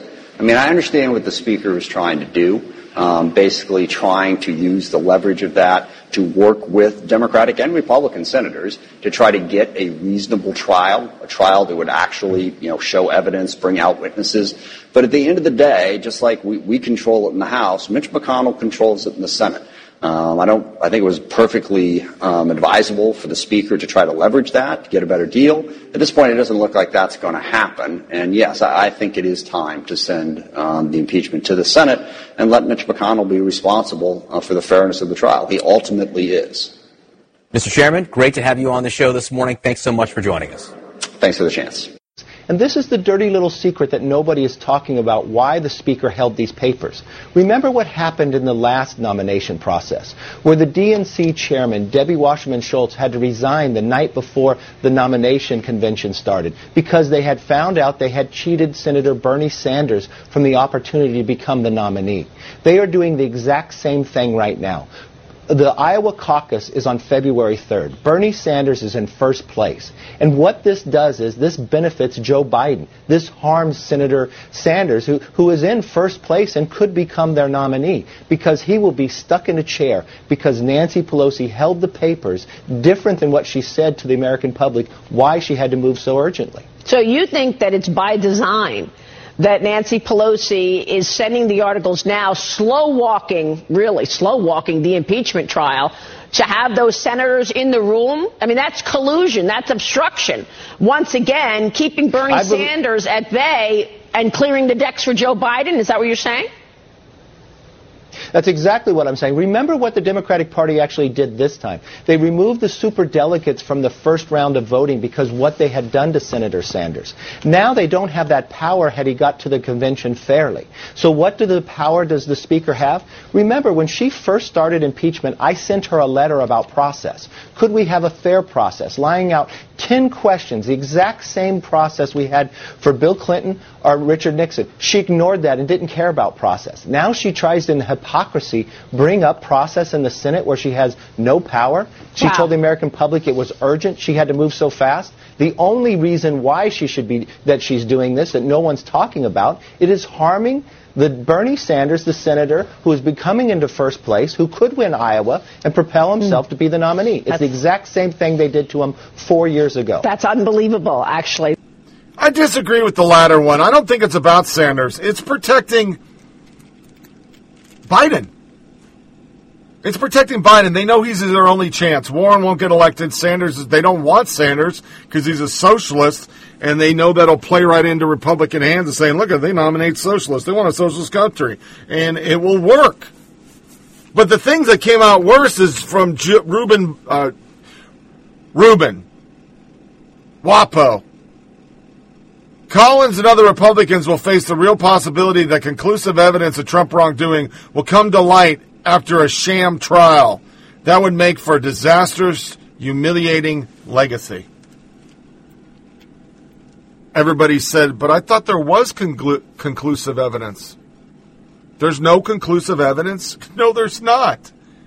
I watched videos this weekend of Democrats going, yeah, was, they could have got them on so many more, like shithole countries, things like that. But they know this is bullshit. Alyssa Milano at the news that they're going to do it. Fuck, fuck, fuck. This is what happens when we pivot our focus to Iran. McConnell is backing a resolution to change Senate rules to allow for lawmakers to dismiss articles of impeachment against Trump before the House sends them over. Yeah. Washington Post, Russia, Russia, Russia. Russian pranking Maxine Waters undermines America. The duo describe themselves as comedians and pranksters, but they are widely suspected of being ties to Russian government. Russian information meant to undermine the United States. The first goal is added info to political dialogue in which discrediting one side is useful to Russia. The second is being able to make the argument to the rest of the world that U.S. leaders are easily duped. Putin interests are served when U.S. leaders are made to look foolish in the world's eyes. They tell Wa- Waters that the president made Thunberg cry when he said, You'll never ever achieve your goals like those congressional fools accuse me. And I'll tell you the truth, I really wanted to push the Ukrainian president to put my competitor on trial, and he will go on trial with you, with a bunch of Democrats. I would have a separate cage for all of them. Oh my God, he mentioned Ukrainian President. Waters heard it again. Waters is heard assuring the callers that our colleagues are working directly to gather facts in the impeachment case against Trump. If the public knew he talked to Greta like that and that she will never achieve, that will go against him too, she said. It's a fucking comedy meme on Twitter. They did a whole article that it's Russia, Russia, Russia, Russia. But it goes in line what was on MSNBC. The real winner through all this Iranian conflict is Russia. Russia. Well, Russia is going to win from this, um, and I think that's a pretty clear one. Both Putin and Russia's interests are aligned here, which is that they want the U.S. out of the Middle East, or they want the U.S. to have a reduced role in the Middle East. And what you've seen in the last, you know, several months is as Trump has done things like, you know, abandon Kurdish allies in the region, Russia has taken over U.S. military bases. Now that's going to accelerate Russia's play in the Middle East now with the Soleimani attack because they can basically claim that the U.S. is erratic in the way it behaves in the in the region. That will be an easier sell with Iran.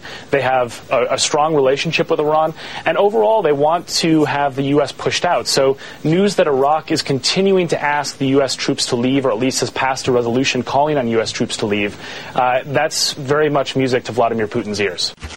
God, I, this whole year is going to be Russia. Everything's Russia. Remember, I'm a Russian because I argued with the guy about Iran. I'm a bot. ABC News, as aforementioned, disinformation is everywhere. Here's how to sort real news from fake news. And theirs is no different than Todd's. Anything conservative, anything online, fake. Only we are right. People just attacked him. Listen, number of times ABC, CBS, NBC, PBS, MSNBC, CNN, New York Times, etc. have had to retract all their false reports. Usually on page 12 and a little notice at the bottom of the page. Like the disinformation you see up in reaction to sticking up and hiding proof of Epstein's pedophilia.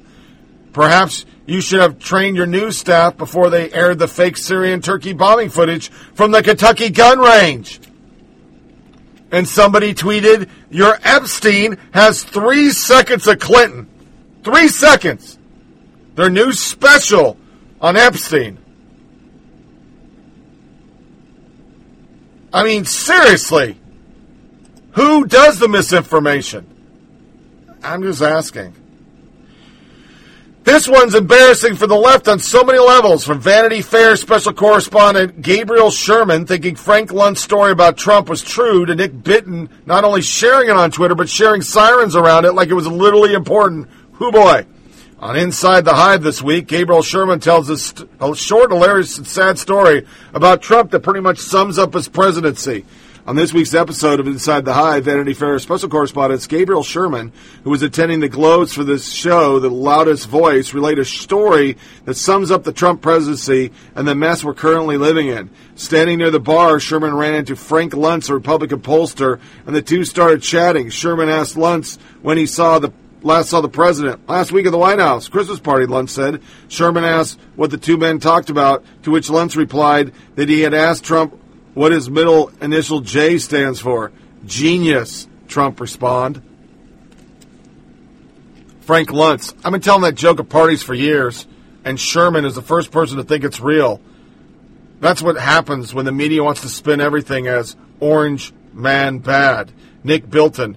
You tell a story to a reporter that's 100% plausible, given how close you are to the White House, and when he relays it, you call it spin. Sounds more like you've been making fun of Trump for years, and you're scared he might find out this time and shut you out again. If I was scared, I wouldn't post half the tweets I do. Ask anyone who's been to any of my speeches or public gatherings in the past year. They recognize the joke. This is our media. Here is Stephanie Ruhle or yeah, Stephanie Ruhle. This is really bad for the media because, or for the Democrats, this is really bad because the economy's really good. A number that should concern Democrats looking ahead to November. We're talking about the economy. It's a strong one. A majority of Americans are saying President Trump's policies have helped the economy. But the poll is not exactly a win for the president. Democrats are going to have to find a lane here. To economy, which is different from the markets, is also overall up. But the big question is about you. Are you better off than you were four years ago? Well, for the first time in a Financial Times poll, a majority of Americans, 51%, now believe President Trump's policies have either strongly or somewhat helped the economy. Here to dive into these numbers is Peter Spiegel, the U.S. managing editor of the Financial Times. Peter, here's what's noteworthy. Last month, just 44% believe President Trump's policies had helped the economy, and now that's jumped to 51%. What changed in the last month? Well, we had a very good fourth quarter in the stock market, as you said. Now, that is not the real economy, granted, but it does have a you know, trickle down effect on a lot of people. So there is a feel good factor. But I think the other thing that's beginning to happen is the, the tight labor market has begun to see a rise in wages, particularly on the low end of the of the uh, the economy. So sort of these these poorest off, the lowest workers are beginning to see real wage increases. Now, not all of that is because of Trump policies, to be sure. Some of this is because a lot of states, which frankly are run by Democrats, are instituting minimum wage increases. So these blue collar jobs are beginning to see increases for reasons other than Trump. But I think Trump is suddenly getting credit for this amongst voters who otherwise would be more skeptical. And although there still is a big partisan split, so Republicans still think are way more positive about Trump policies than Democrats. The numbers for Democrats are also going up, saying that Trump policies are helping the economy overall. Our next soundbite, I love this because this sums up the media, Democrats, etc. This is a sit down with Nancy Pelosi with Time Magazine. And I want you to put yourself in a frame of, frame of reference. This is a conservative, Michelle Bachmann. I know it's not the equal of a Speaker of the House, but a female talking about Barack Obama. All right, just think that as you listen to what she says about Trump, the President of the United States. Remember, she's not hateful. She doesn't hate anybody. She prays for everybody because she's a good Catholic. We went through all that shit, played sound bites to the media. I know her. She's a Catholic. La la la la la. If this isn't hate, I guess I don't know what hate is. You know, every knock from the president is a boost for me. So the more he wants to go out there and say. Crazy Nancy Pelosi's House Democrats. But I truly do believe that everything he says about somebody else is a projection of his own weakness. He recognizes it because he sees it in himself. For example, he calls me nervous. Who's more nervous than he is in total meltdown? He calls Adam Schiff names, this or that, Hillary names that are all completely identifiable with him. He's the perfect foil for me. He doesn't bother me at all. But it, it is a bother that he is the President of the United States. That's why I pray for him, and I pray for our country. My day job can be away. Hi, how are you? How are you? Good to see you. I've interviewed the speaker numerous times for Time magazine and for a forthcoming biography about her life in politics. The impeachment of Donald J. Trump is going to be a major part of Nancy Pelosi's legacy, but ever since she became speaker for the second time in January 2019, she resisted impeachment until the Ukraine scandal came along. The aha moment was Ukraine but the pattern of behavior was very self-evident. The call was a perfect call. Uh, you had stenographers. You Talking to the president when he called to tell me how perfect the call was and the rest, then I knew we really had had to act because he was in such denial of his responsibilities as president of the United States. So I would say probably that call was really a confession on the part of the president. And I'm sorry it's necessary. I'm sorry the actions of the president make this necessary. It's not a good day for the country when we suspect that the President of the United States considers himself above the law. He will be held accountable. Pelosi and her allies insist she has had a strategy from the beginning. The key to it was to avoid appearing politically motivated. President Trump has been a coward when it comes to protecting children from gun violence. He has been cruel, and instead of helping our dreamers, who are, we take such pride in, he's den- in denial on the climate crisis. The list goes on and on. They are subjects for the election, and yes, we disagree with him, and they are subjects for the election. We go after the Constitution of the United States, undermining our national security, jeopardizing the integrity of our elections. You're in the impeachment turf. He gave us no choice. No one is above the law. The president must be held accountable.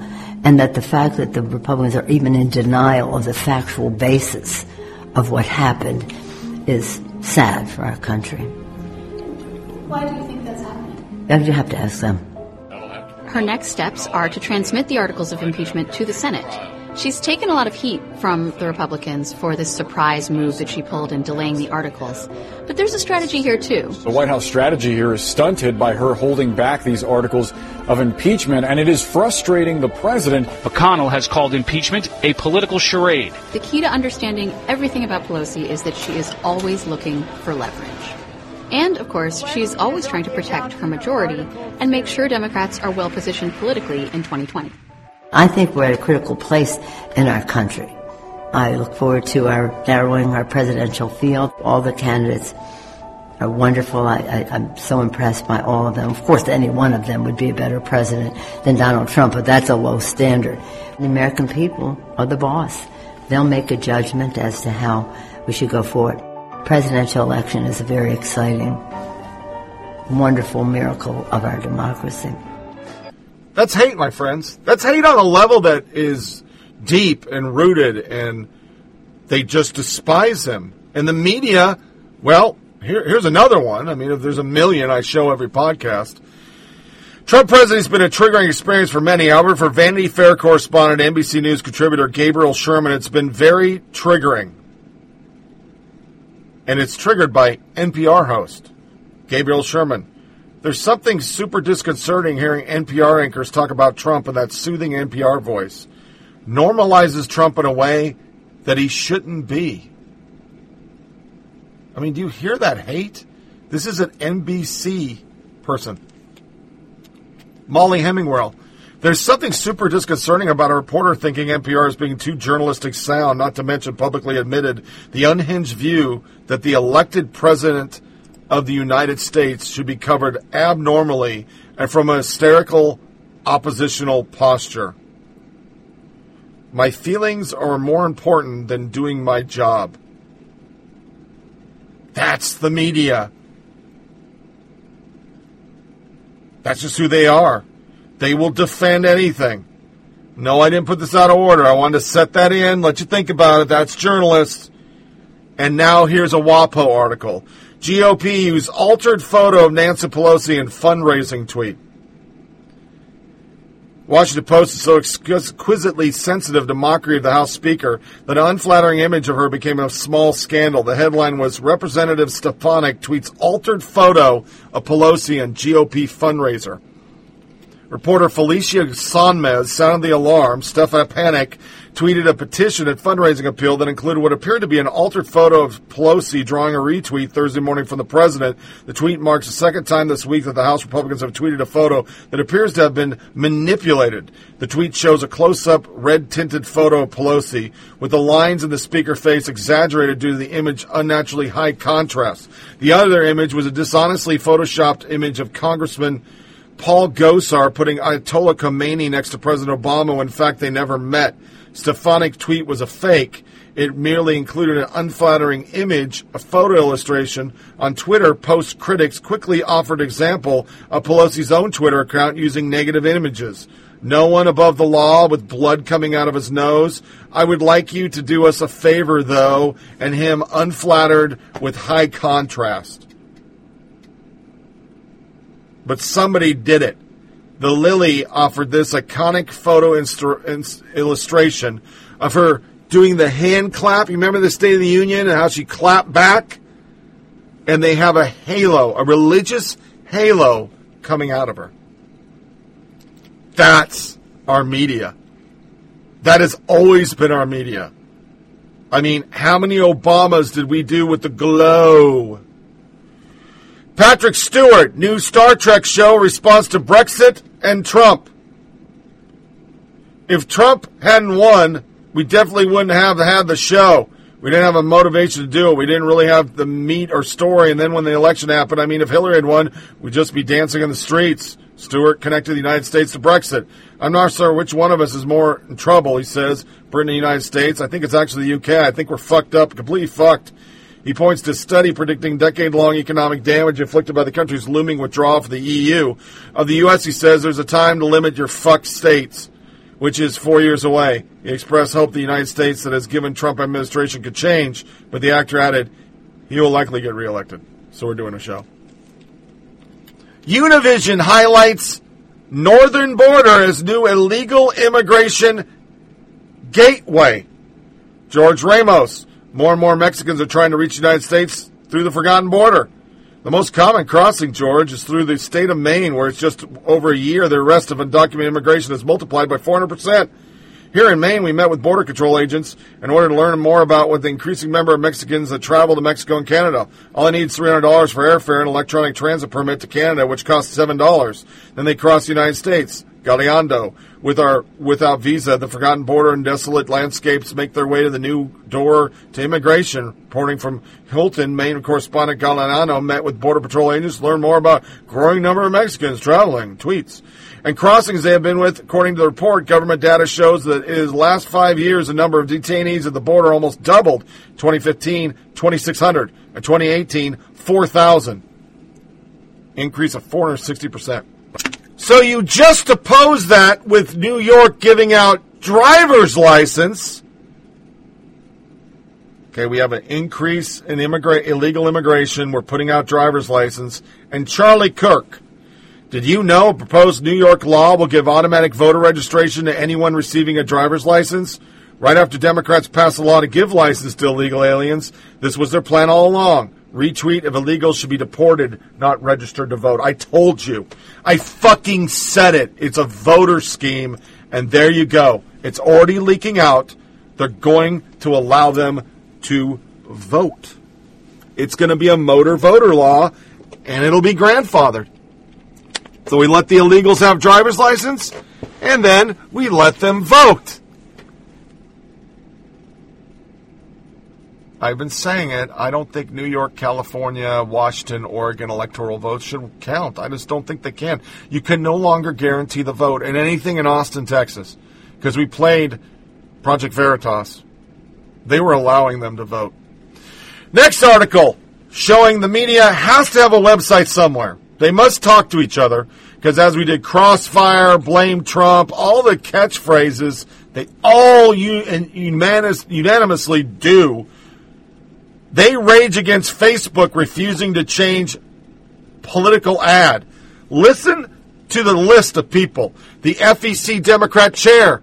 It's a weak plan, was only window dressing when the company needs to be putting out the house fire it is lit. She also suggested the statements virtually invite Congress to re-examine their exemption. Remember, that's, that's the way we work things in Democrat. You don't do what we say, we take money away from you. They can do that, the media doesn't see a problem with it. If Trump did it, Sweet Jesus. If Trump did the fucking IRS shenanigans or directly took money from Planned Parenthood, sweet God. New York Times bemoaned the misleading advertisements that were still allowed to continue Facebook. The Washington Post wrote that Facebook has defined public, defied public calls to adopt significant limits on political advertising ahead of the 2020 presidential campaign. Nobody's calling for that. Liberals are. CNN political commentator Karen Finney tweeted, another reason to quit Facebook. Guardian writer Carol Gunwald opined, Zuck has taken his orders from Trump. Zuckerberg has sanctioned the delivery of toxic lies to voters for profit. I want you to really think about that. Does anybody believe Facebook is a Republican run social media? Does anybody? This isn't about false, lying.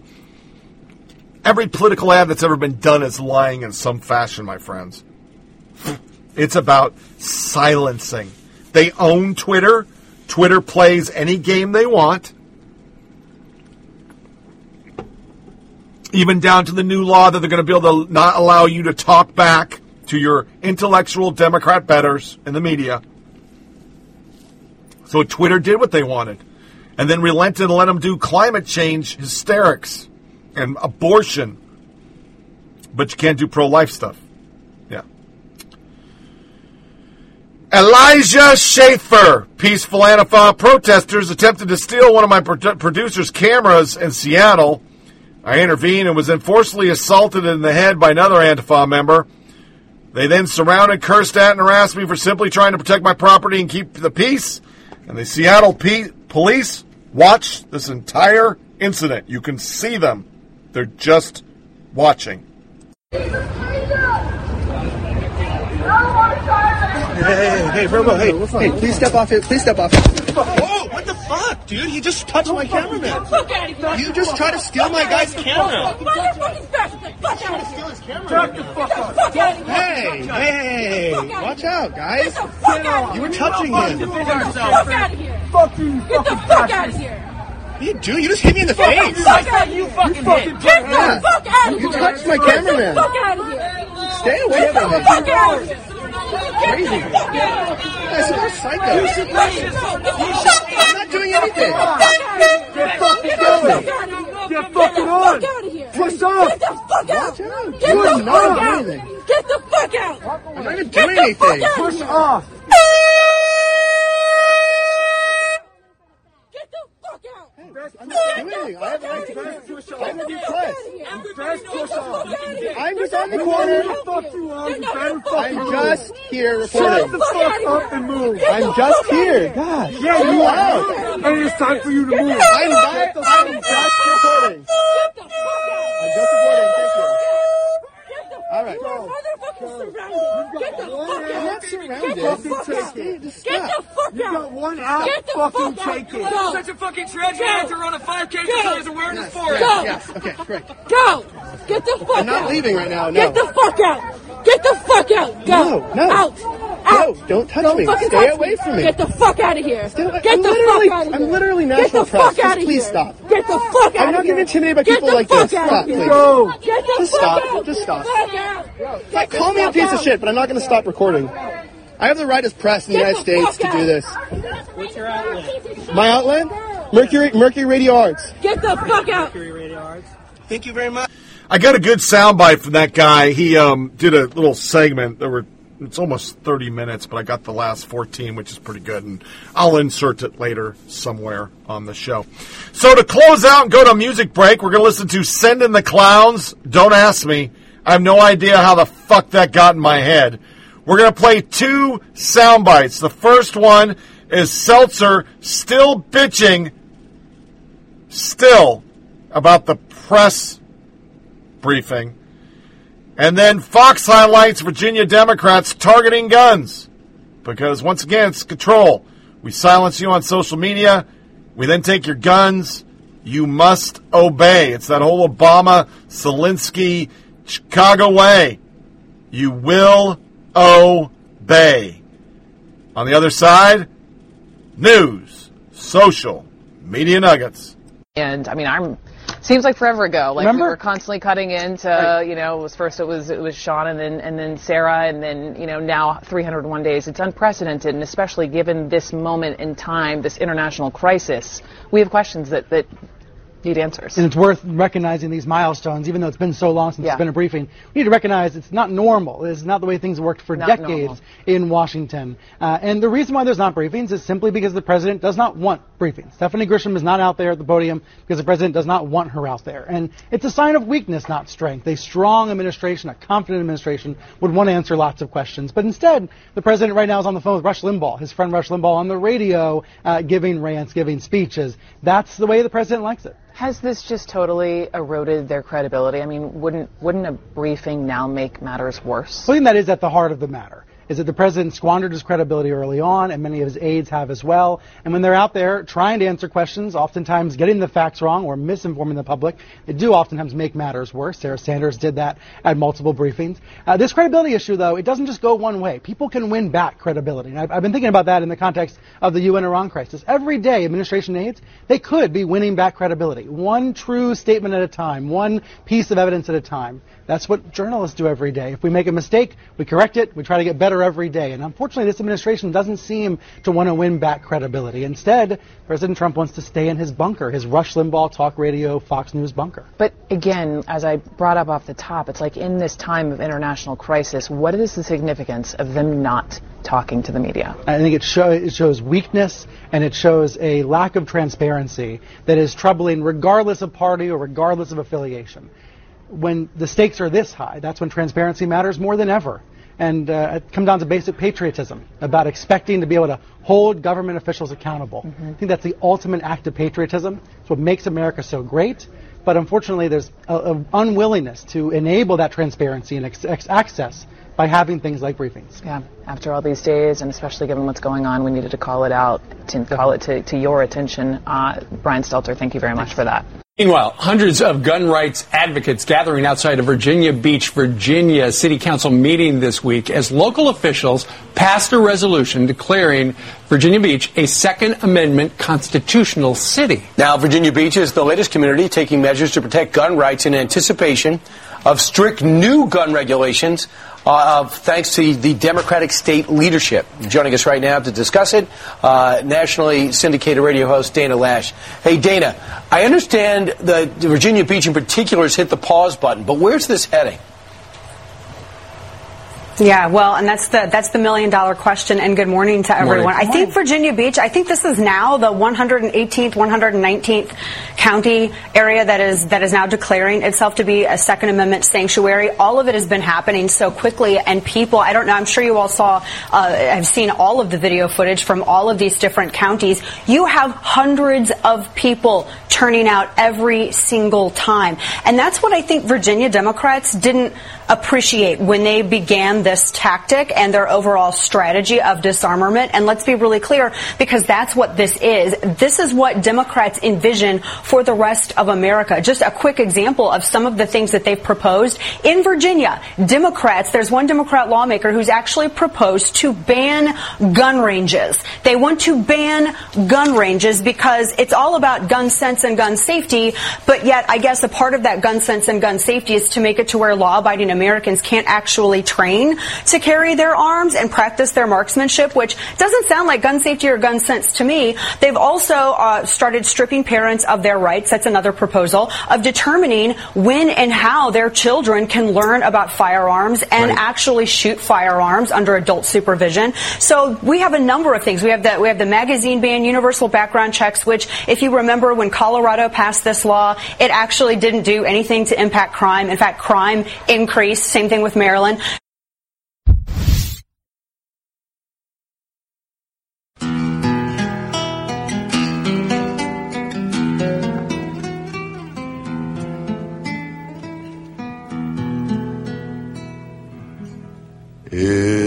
Isn't it rich? Are we a pair? Me here at last on the ground, you in midair. Where are the clowns? Isn't it bliss?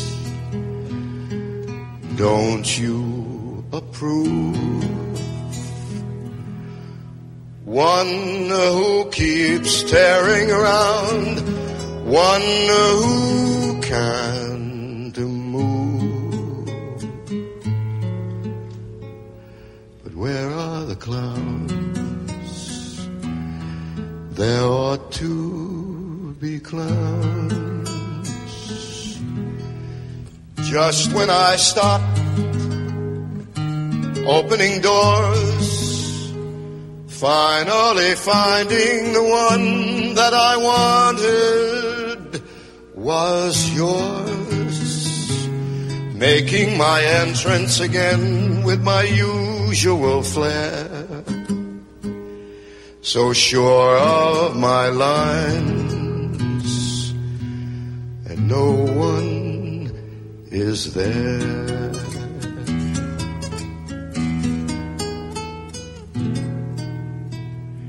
Don't you love a farce? My fault, I fear. I thought that you'd want what I want. I'm sorry, my dear. Where are the clowns? Send in the clowns. Don't bother, they're here.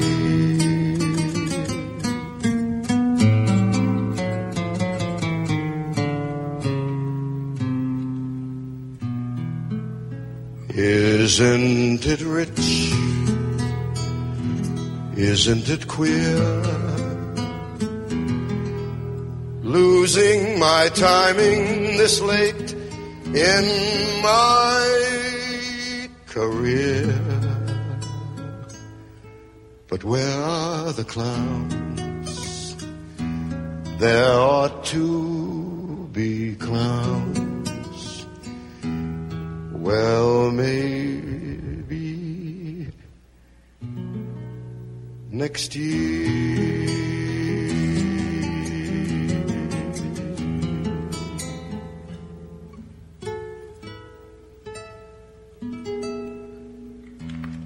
Poking at the media bubble, one podcast at a time. Here's Tony Reed. Come fly with me, let's fly, let's fly away. If you can use some exotic booze, there's a bar in far Bombay. Come on and fly with me.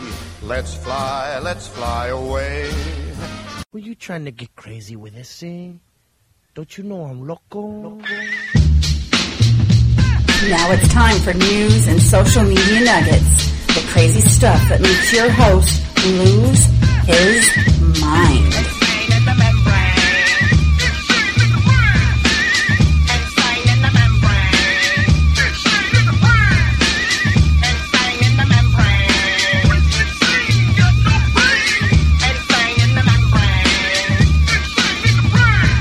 Hi, I'm Eduardo Neret with Campus Reform. Today we're at Georgetown University getting student reactions to the death of Iranian General Soleimani. So, what are your thoughts on the U.S. strike against Iranian General Soleimani? I think that the United States was founded on. uh, the United States has a history of violence um, against uh, non-white people, and that violence has manifested in various ways. And to see how that extends into how they interact with foreign policy, I think is really informative. And I think that coming from the position of recognizing that the United States like is a white supremacist state and does operate in the interests of white supremacy the majority of the time. So, do you think it was it was based on racism in in, in a degree? Oh, I, I, I, 100%. I think that most decisions that the United States government makes are based on their allegiance to white supremacy and white supremacist issues. I'm one of the few Shia Muslims on this campus. Um, so it was a little bit devastating for me. To be honest with you, to be very frank, like my family was like devastated. Like I went to my mosque that day for Friday prayer, um, and they were like um, mourning the death of him as like a martyr. I was shocked and kind of then after that immediately disgusted that Trump had done that. Don't have the moral authority, and certainly Trump himself doesn't have the ability to do that. I certainly feel for the Iranian people. It was such a big official that it meant a lot to a lot of people. So to kill someone like that so brutally, all of a sudden, obviously it's something that hurts. What I've been hearing in like my mosque um, and amongst my family is that like he was someone that stood up for the oppressed. Um, the oppressed in this case are like largely like the Shia Muslims. There's a lot of like um, sentimental feelings going on, and I want to be able to like empathize with that. And I think it's definitely like something to empathize about. Um, so the United States is not like innocent. I mean, really, Western imperialism. You can see the impacts of that in a lot of other nations in a lot of different ways. I think no matter what you do. Uh, no matter how like all the crimes you can commit, you still deserve the right to a trial. I don't think that just applies to Americans. And everyone was talking about how maybe this kid kind of like it was just kind of used to like adhere his um, impeachment and like distract from it. I think he got what was coming to him, to be honest, because he was running terrorist operations in Iraq and cooperating with Shia militant groups. So the American people are not innocent, and like as someone who's living in you know America, like just by virtue of being a citizen here, like it, I mean, really requires an apology and requires uh, not just an apology, but also acts of solidarity. And um, and so he's seen as a hero largely because he fought back against ISIS. Leads me to question a lot about what Americans have been saying, and so I've also been trying to do my own research to see what I think about it. Um, I've definitely not reached a consensus yet. Should Americans send condolences for the death of Soleimani? Um, well, I don't know very much about Soleimani as a person in general or what his impact has been on the region and the country itself.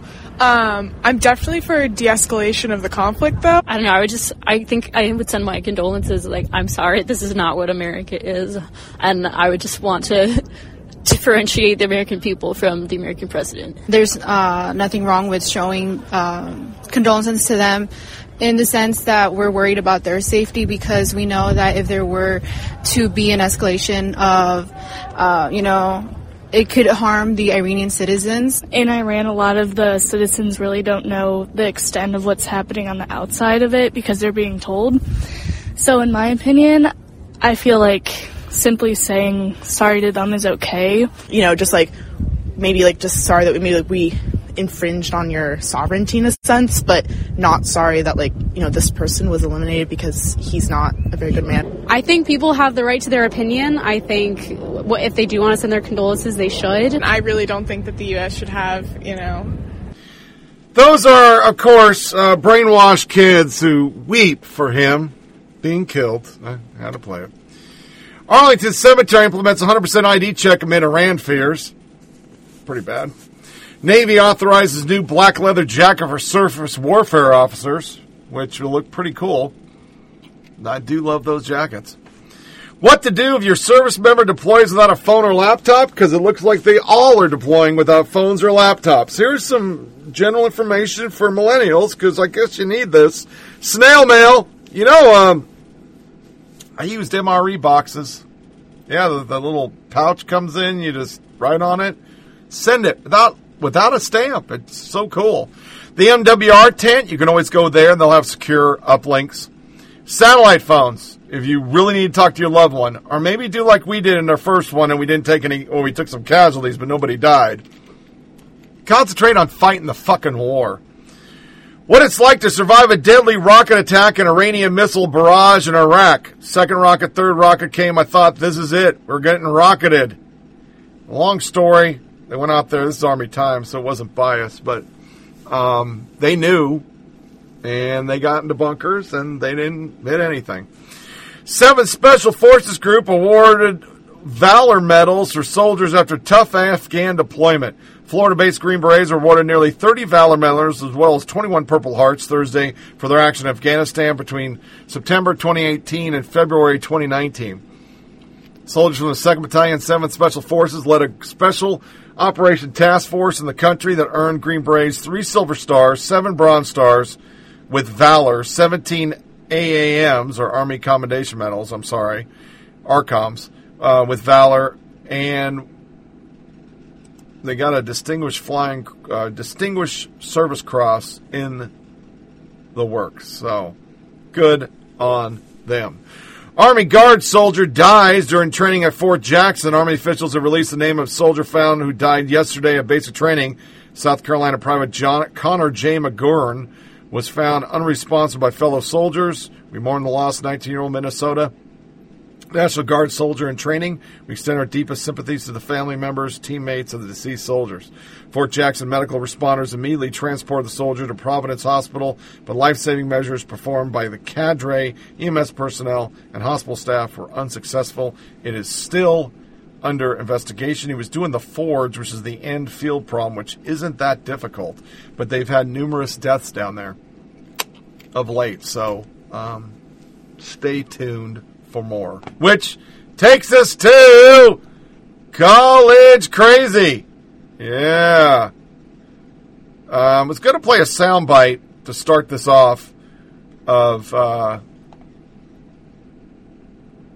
well, let's play it. Uh, conservative students reveal just how bad it is on campus for them.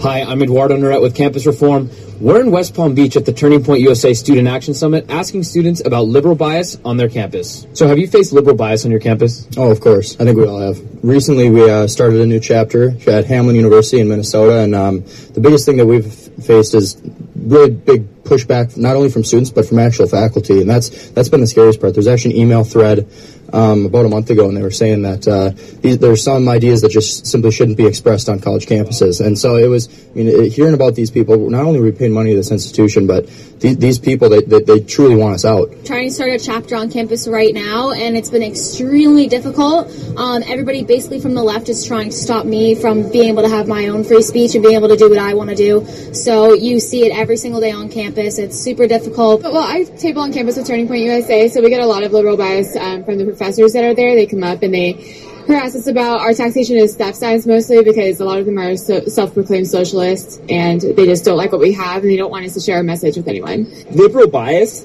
My RA um, has once said that she has an implicit bias against straight white males because of privilege. A lot of liberal bias we face is back when um, Brett Kavanaugh was getting um, confirmed. The students, the leftist students on our campus, University of Texas San Antonio, caused a massive riot. Lots of property damage. Several conservative students were injured.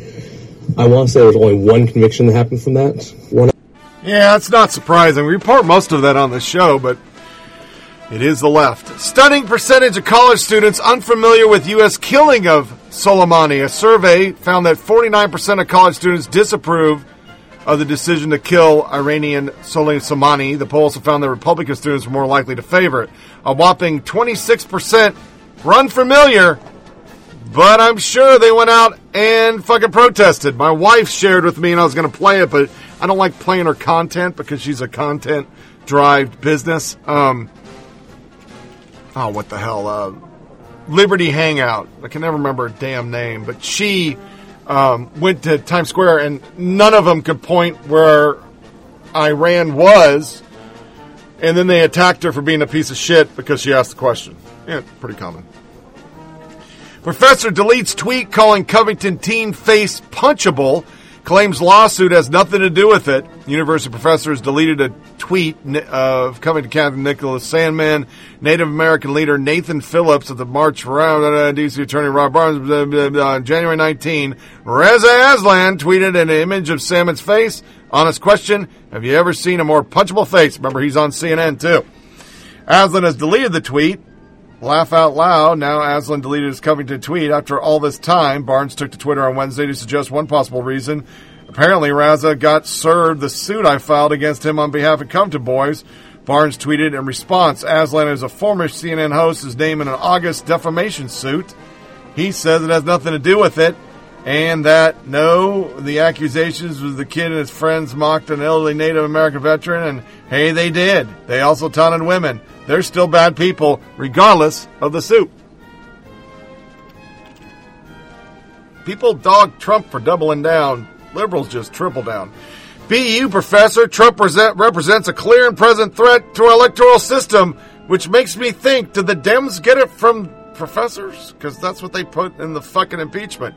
A threat to the electoral system, even though they are the ones that are trying to get rid of the electoral system. Ted McCoy is an assistant professor of sociology at the University of Calgary, but prospective students should be advised if you cite Jordan Peterson, you'll be punished.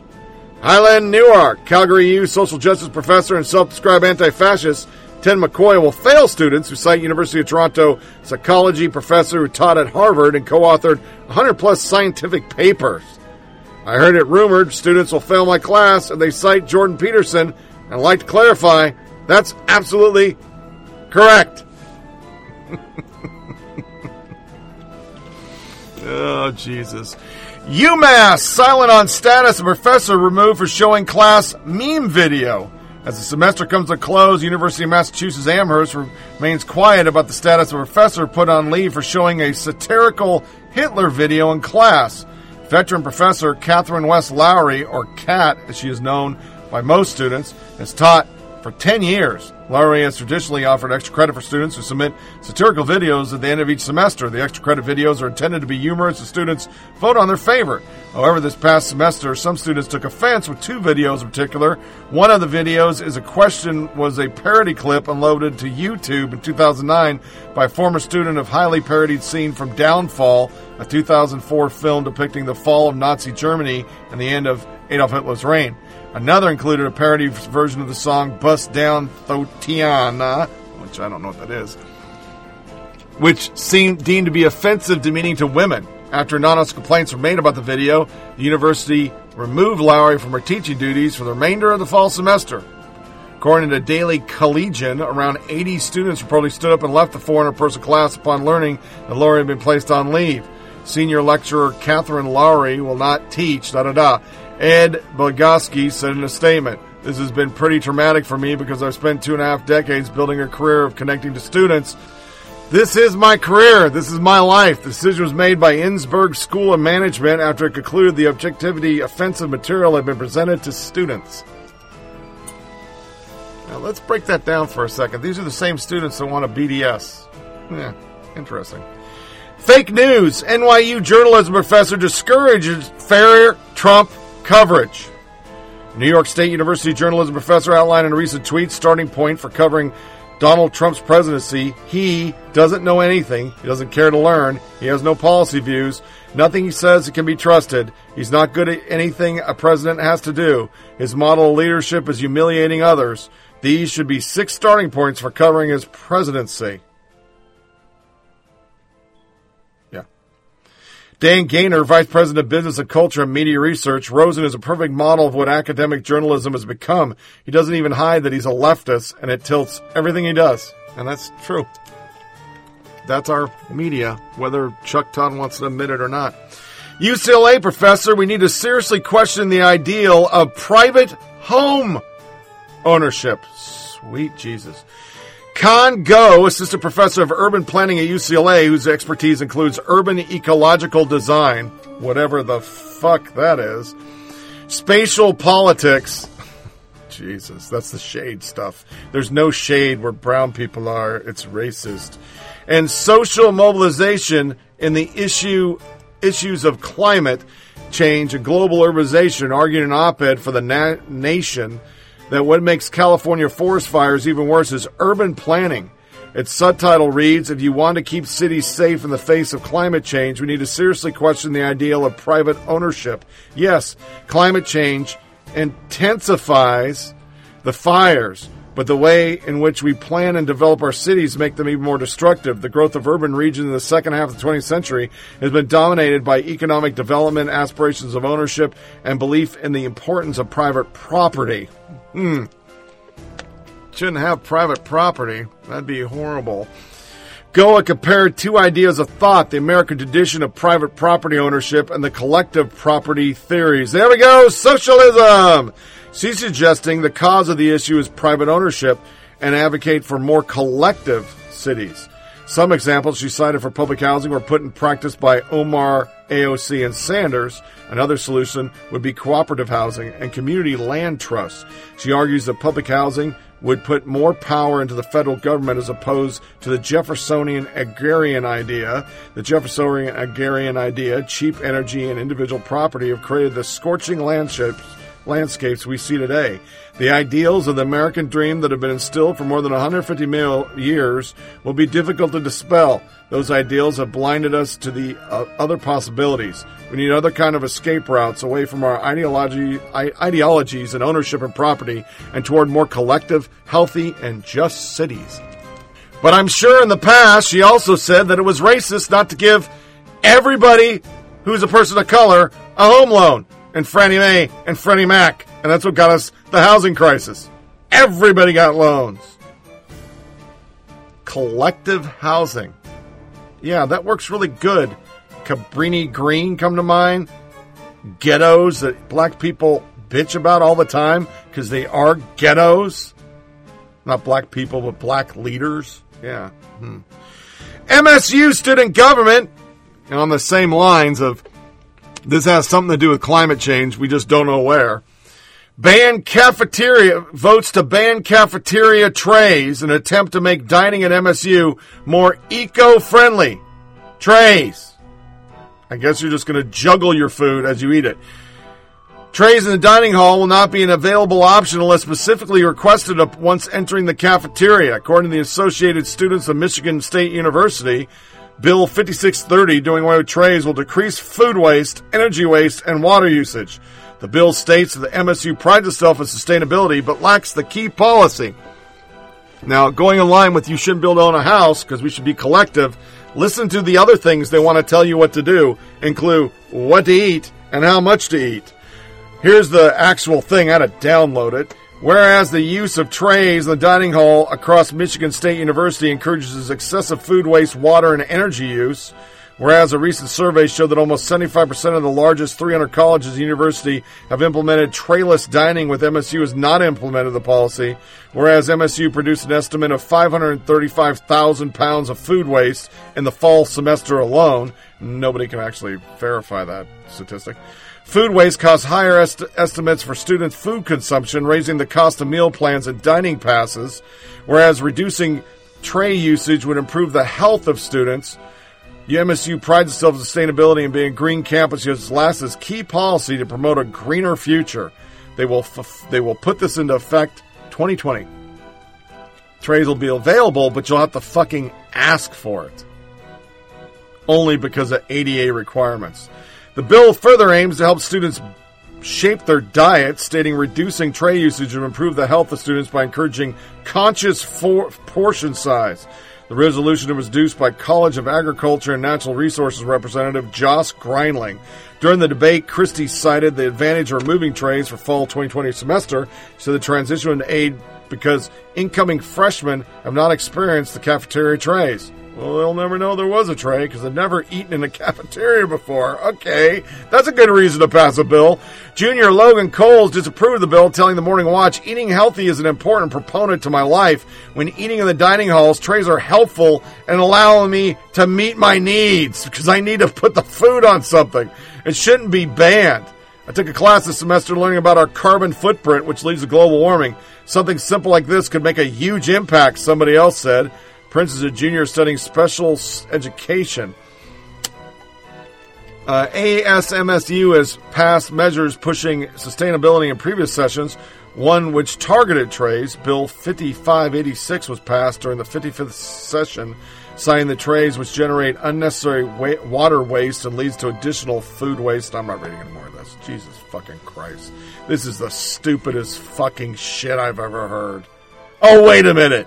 No, it's not, because now we're going into gay shit. This is probably the stupidest. Listen to the parents. This, this goes back to why GLAAD only interviews people that are down with their bullshit. Because, of course, these parents would approve of this stupidity. Hey, hey, hey, bow, Little pump in the cut. Hey, gang shit, gang shit, gang shit, gang shit, gang shit, gang shit, gang shit, gang shit, gang shit, gang shit, gang shit, gang shit, gang shit. My pregnancy with Rosie was a typical pregnancy. So they held her up in the air, and I briefly saw her, and I thought, oh, they told us that was a girl, but she's a boy.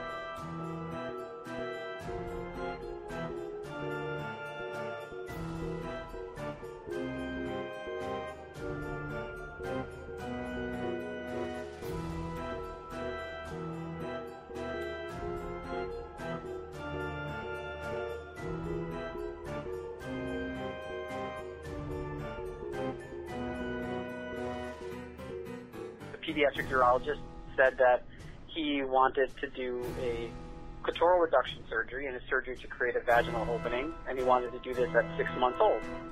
And uh, there was no medically necessary reason to do it. It was purely cosmetic. Oh, we were both very angry.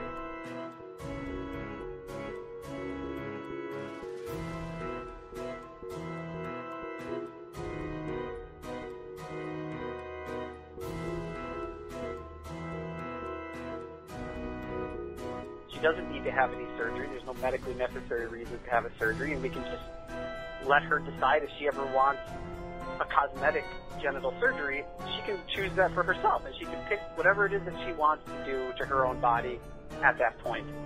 Initially, we were told not to tell anybody that Rosie was intersex. In an effort to protect her privacy, we were creating shame and stigma, which was exactly the thing that the privacy was supposed to prevent. And so we decided that, you know, out of a out of joy and love for our child, and we were proud of her, and, and out of wanting to, you know, continue our family's message of body positivity, that we weren't going to be secret anymore. This is who Rosie is. This is how she was born. We made a decision to be out with Rosie, and now um, we are, and we've never regretted that decision. The article from CNN that came with that shitty ass soundbite. She's seven, was born intersex. Why her parents elected to let her grow up with without surgical intervention. Now, you can argue this two ways. Only a parent that's down with the cause would do this kind of stuff. But secondly, you can also argue then why are you guys pushing that we should uh, sterilize our kids at three? Anybody out there? Does that make any sense to anybody? I mean, seriously. You're saying on one hand, we'll wait for her to decide what sex she wants to be when she's older.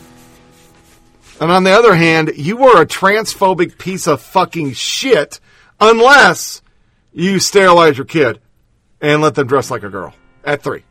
Yeah. Court cases. We got court cases. Seriously. But this is this is social media. This is how we roll everything. Here's a YouTube, and I'm not doing the whole five minutes. Why it's important for you to do your content on YouTube inclusive. And none of these stats are proven. They just say them because they're liberals. YouTube's mission is to give everyone a voice and show them the world. If you're looking for ways to make your content more inclusive and appeal to a broader audience, then you are watching the right video. We're going to cover tips on how your YouTube channel can foster greater inclusion and show you how your channel can be a force for good. Hi, I'm Dr. Natoki Ford, founder and CEO of FlySide Enterprise, an education and media consulting firm focused on leveraging the power of storytelling to promote social change. I've partnered with YouTube to develop tools that build awareness about the importance of diverse representation and help empower creators to produce more inclusive videos. What I'll dive into today comes from research from leading institutions as well as feedback we collected from quite a few top YouTube creators and partner organizations. Before we jump in, it's important to talk about the difference between diversity and inclusion. Diversity means different voices can be represented, but inclusion means all those different voices are actually being heard. It's presence versus power. Another way to think about the distinction is that diversity is inviting different people to a party, while inclusion is actually asking everyone to dance. So let's talk about the opportunity here. On screen representation in media is improving, but it's not fully reflecting the diversity of the world. Are you ready for some stats? In the US, women are 51% of the population, but only 40% of television broadcast leads. Multicultural people comprise 39% of the population, but just 22% of broadcast leads. Here's another one 20% of Americans between the ages of 18 to 34 identify as LGBTQ, while they only represent 9% of primetime regulars. And one more 13% of Americans have a disability, but only 2% are actually seen as primetime regulars on TV. But YouTube is different. Unlike traditional media, YouTube provides a forum for user generated videos. Therefore, you, as a creator, have the opportunity to help address representation gaps. So, why should you care? YouTube videos are highly consumed and tremendously powerful. It's actually the most widely used online platform for US adults and teens, and 41% of YouTube users are multicultural. Like other media, YouTube videos reflect and shape culture and can influence the public's perceptions of certain subjects, careers, and marginalized people. All media can either reinforce biases and stereotypes, or it can be a tool to help counter stereotypes and reduce biases. Increasing diversity in media is not only good for society, it's also good for business. In film, a more diverse cast can boost gross revenue. At every budget level, a film that has at least a 30% non white cast outperforms less diverse films in the opening weekend at the box office. Article that accompanies that fucking intersectionality word salad. Difficult to keep up the left's update meaning of Barry's various word, Ford notes that multicultural per- people comprise 39% of the population, but just 22% on broadcast leaves. The YouTube inclusion driver infographic used this same multicultural term as well, which roughly translates to what appears to be non-white or persons of color. Ford followed that by claiming that 20% of America between the age of 18 and 35 identify as LGBTQ, while they only represent 9% of primetime regulars. Gather data she got from GLAAD and Harris Poll's Accelerating Acceptance Study. In short, the figure suggests that about one in five Americans between the age of 13 of uh, 18 and 34 are gay, but we know it's 5.4 percent. 5.4. But this is how they get America to believe it's 24% gay because they keep lying with these statistics and just coming out. I mean, it's just bullshit. It's totally bullshit. Then you got NBC. For transgender men, pain of menstruation is more than just physical. Chloe Atkins reports Jennifer Weiss Wolf, founder of Period Equality, which advocates for affordable and accessible menstruation products, said anyone who menstruates needs to be part of the discussion and decision makers about their own health and well being. He hurdles from trans men and gender nonconforming people who menstruate, say, the face include the high cost of period supplies, lack of access to products, safety concerns, and inadequate Medicare. Wait, the high cost of period supplies? Atkins continues. A box of tampons, which could easily be used within one menstrual period, could cost as much as $12. That's significantly more than the federal minimum wage of $7.25. Additionally, menstrual hygiene products sold in the U.S. are still subject to sales tax. It's funny that the only thing liberals don't want to tax is tampons. So called tampon justice. He's out of the race. Somebody said, Does it count that I laughed so hard I got a crap? Cramp? Yeah, I think it does. Then, of course, because of we reported last time about abortion, we're moving on. Teen Vogue came out and did a whole story. Shout your fucking abortion. Abnormal. Uh, abortion is normal. Abortion is common. Abortion is one of the many reproductive outcomes that nearly one in four women, as well as trans men and other non binary people, will experience. Really? Trans men are having abortions? That means they're not a man.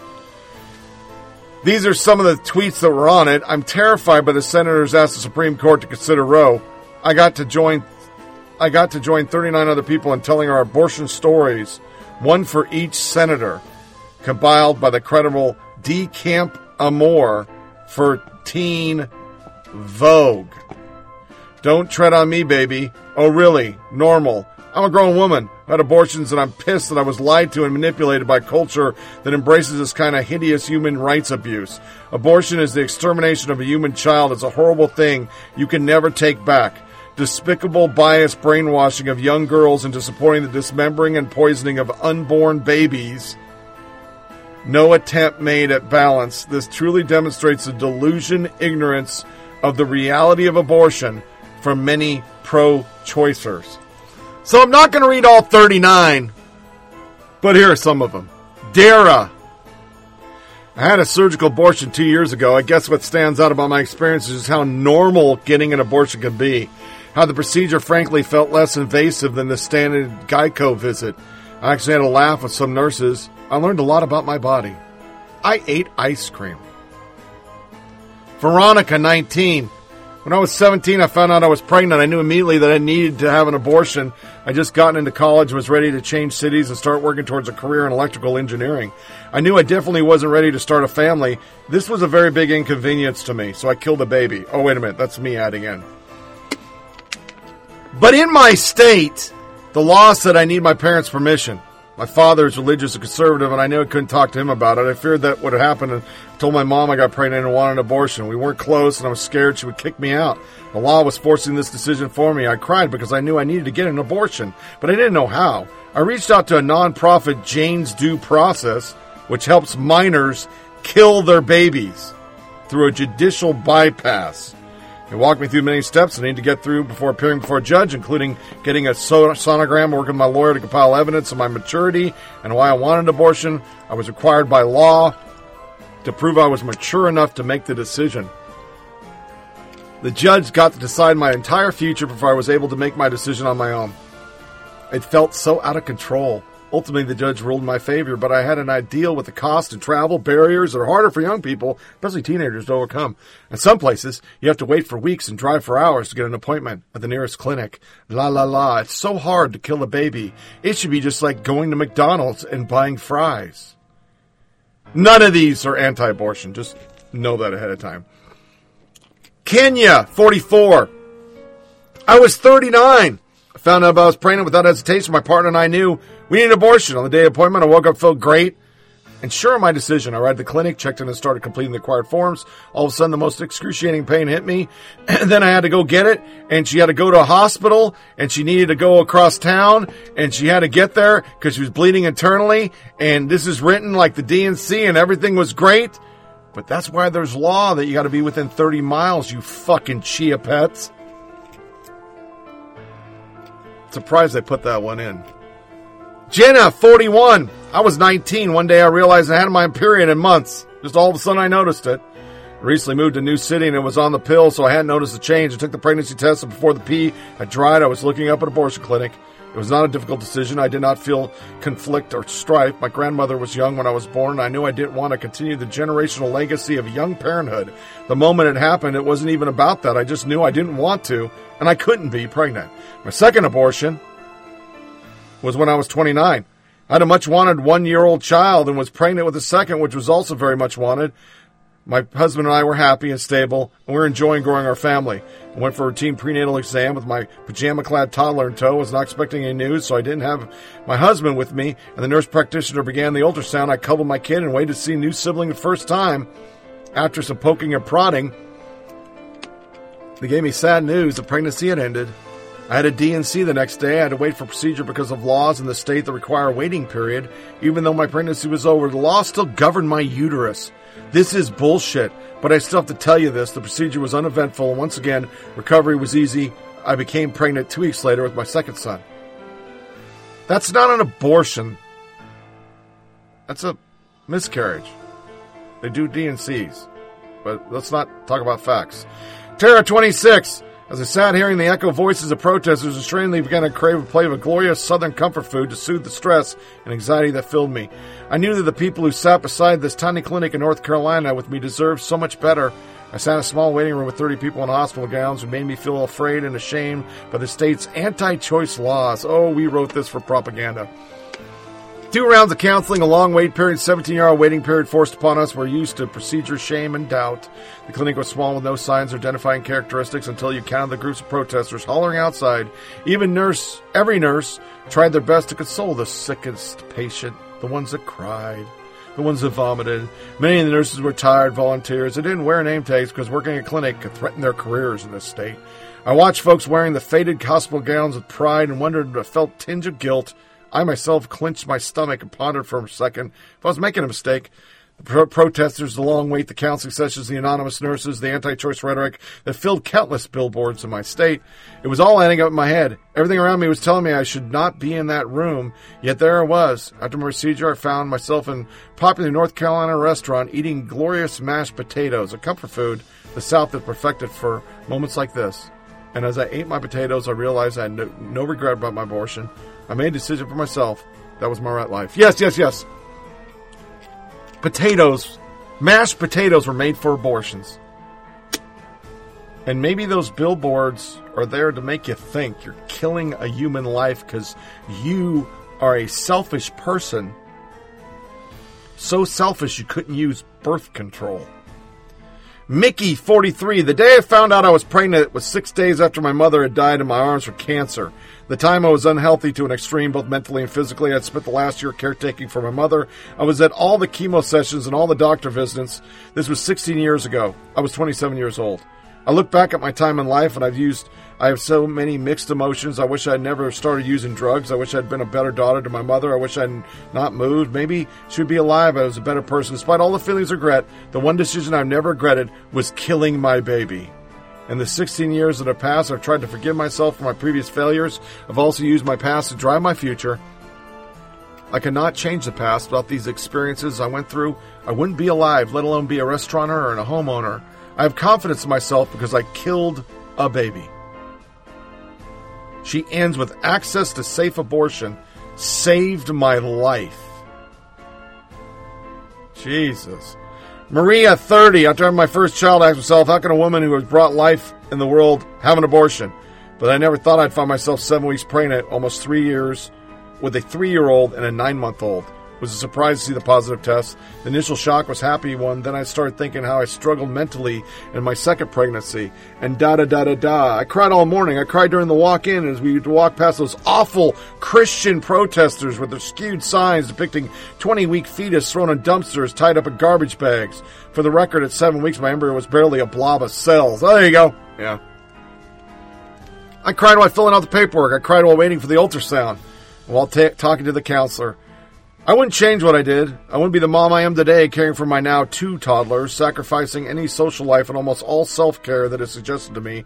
I give everything I am to children and my husband, and I don't have any regrets in making the decision to take care of my family and myself, which she put backwards, but it's really in the front. Those awful Christians. Barbara, 58. I had two abortions in New Jersey. Each time I was about five weeks pregnant. According to the doctor, I knew instantly as soon as I discovered I was pregnant that I wanted an abortion. There was no question.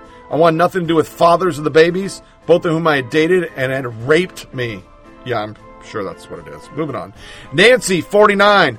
I was a college student 94 when I had my abortion. I was the right choice for me because I was single and it was unplanned pregnancy. I assumed getting my abortion would be a simple doctor's visit, but I was wrong. In the state of Ohio, but could have, before I could have my legal abortion, I had to listen to the pros and cons of abortion and childbirth via the phone, talk to a biased counselor who struck me as anti-choice, pick up a brochure sponsored by the state on fetal development, and had to wait an additional 24 hours before I could procedure.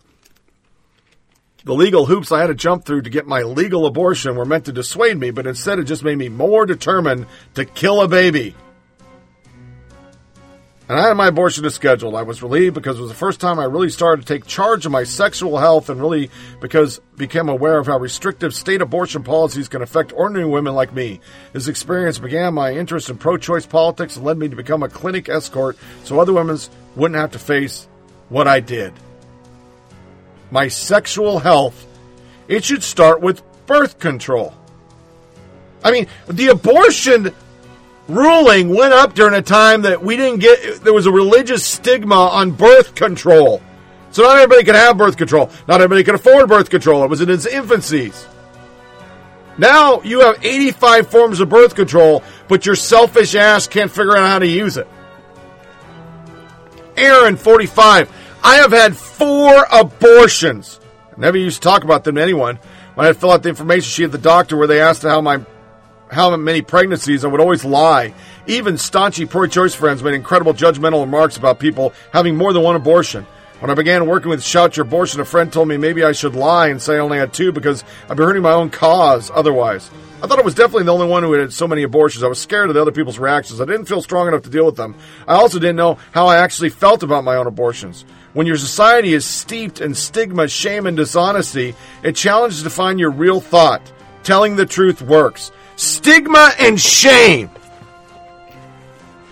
No, no, no, no. That's not how it works. In our society, you're a hero. You're getting fucking shout your abortion websites and Vogue is carrying your article.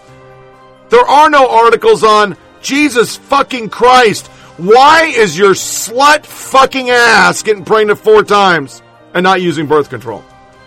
There should be that. Yeah, I called her a slut. You're a slut. You're an irresponsible slut who spreads her legs without the consequences. You just go into your carnal desire to get fucked. When men do it, we call them pieces of shit. You're a piece of shit, just like a man whore. Because you don't even think that, oh, getting pregnant, the whole pregnancy thing, ah, I'm too busy getting off. Last one, Alina, 28. Took a test in Starbucks bathroom. I was 17, scared of shame, but mostly just pregnant. I knew I wanted an abortion before I even talked to my boyfriend. Beyond the practical reason for not having a baby, I just don't want to become a parent. For this pregnancy, I chose the medical abortion, abortion pill, and terminated the pregnancy while hanging out with my boyfriend's mom. See? Probably got from Planned Parenthood. You and I paid for it. She rubbed my back while I puked, then brought me apples and peanut butter, like a child myself. My second abortion was secret. I only told two people I was pregnant, and with uh, those people, I it was never discussed. I had a surgical abortion at a clinic. I went to work managing a mayoral campaign immediately after. I'm sure it's a Democratic one. I didn't want my boss to think I was taking time off during the campaign season or what one of my type of women who need an abortion. I'm glad to know now that we all have abortions and we're fine. I didn't find out I was pregnant for the third time until about two months ago. I was drink or two months in. I was drinking one or two bottles of wine each night, so the morning sickness felt like another in a long strife of increasingly bad hangovers. I wasn't sure when I wanted to have the abortion, in part because I felt like I didn't deserve another. Maybe this time I thought I should just have the kid. I'm glad I didn't because it would have still be two more years if I was sober and living the kind of life I wanted. Recently, my doctor explained that I ovulate while on hormonal birth control, which is why I keep getting pregnant. Abortion is freedom. I am happy, whole, and alive because I killed fucking three babies. Because I'm a whore. It's called a rubber. Ever heard of that? Yeah. Let's go to Everything's Racist. Everything is racist. Everything is racist according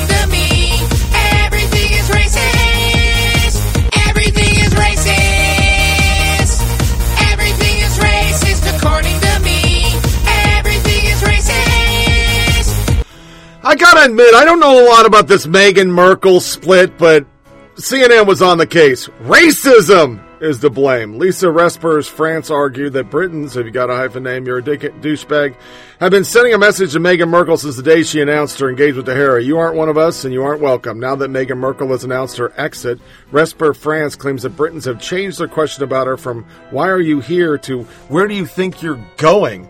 Kehinde Andrew, an associate professor of sociology at Birmingham City University said that Markle's exit was partially inedible. It was never going to end well. The British royal family is one of the premier symbols of whiteness in the world.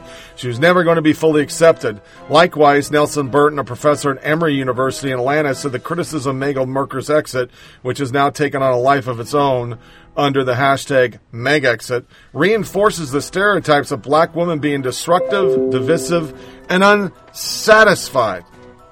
People are cool with black women as long as we go along to get along, she said. As soon as we start standing up for ourselves and saying, this is not working for me, we become the problem. Yeah, I'm not reading anymore. Oh, wait, here's CNN. Yet here is Meghan exhibiting the uh, audacity and being pushed forward by white men who happen to be her husband.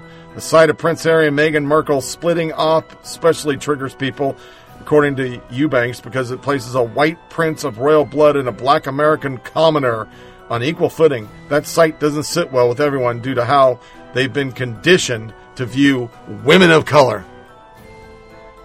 Yeah, that's exactly it. Students who called cops in napping while black incident wants police body cam footage to prove she's not a racist. A Yale University student called the cops on a student in her dorm and became the subject of harassment after the story was ported as napping while black, says racism was not what motivated her. The College Fix reported that Sarah Braasch, a philosophy graduate student at the school, had earlier called police on a student who was black, who she believed was not authorized to be in her dormitory building, after which she said was subject to a small amount of harassment in her dorm building. Braasch then had a conversation with another black student, Lolata Simbiana, in a common room in the dorm and became convinced that Simbiala was one of the students who was harassing her because anybody with that name you know is just ignorant on this subject. The Freedom of Information Act requested the fix revealed, revealed a post hearing brief that said the purpose of the encounter was due to Braasch becoming concerned that the sleeping person was among those who had been harassing her. The brief also said Braasch unrefuted testimony shows she did not call with the purpose of having Mrs. Symbiana arrested or criminally charged. The incident occurred last May, and Braasch received harassment on a national level thanks to racial activism. Braasch harassers even demanded she be criminally charged. For her part, Symbiana used her newfound victim platform to demand, along with other Yale students, that Braasch be expelled. Campus officials publicly condemned the incident. She received death threats. Eventually, she fled campus and has not returned, continuing her education from an unnamed southwestern state. The Fix reported. Braasch emailed the Fix on Tuesday saying she is now seeking to release the body cam footage from the incident, which she says will clear her name after being called a racist. I feel strongly that the footage, which I will immediately release to public, reveals that Yale administration and police told disgusting lies about me, and of course they had to because if you remember the black students getting butthurt over an email about Halloween, do you remember that? Yeah. The fight to redefine racism and how to be an anti racist Ibrahim, Ibram, Ibram, whatever the fuck, X. Kendi argues that we should think of racist not as a prerogative, but as a simple, widely encompassing term of description for everybody who's white. Most white people in America are not liberals, of course, and so the campaign against racism is often taking the form of intra-white conflict. One of the most prominent combatants is Robert Robin DiAngelo, a white workplace diversity trainer, available to help organizations teach their employee to be more sensitive to race. Last year, DiAngelo published White Fragility Why It's So Hard for White People to Talk About Racism. A reflection on her career and her cause, white identity is inherently racist, she writes. I strive to be less white. She cites Kendi as an authority, even if she sometimes seems closer to the spirit of Ibram Rogers, the undergraduate. But then Kendi himself is in a intrusive mood. His new work presents itself as a how-to book, although it's a little more than 200 absorbing pages, and also a manifesto and from time to time a memoir. It's titled How to Be Anti-Racist. And in it, Kendi explains how he became one, which means explaining how he used to be, as he currently sees it, a racist. Kendi is convinced that racism can be objectively identified and therefore fought and one day vanquished. He argues that we should stop thinking of racist as a prerogative and start thinking of it as a simple description so that, I'm sorry, pejorative. I'm saying it totally wrong. Pejorative. I just caught what I was reading. One either endorses the idea of racial hierarchy as a racist or racial equality as an anti racist, adding that it's it isn't possible to be simply not racist. He thinks that all of us must choose a side. In fact, he thinks that we are already choosing all the time.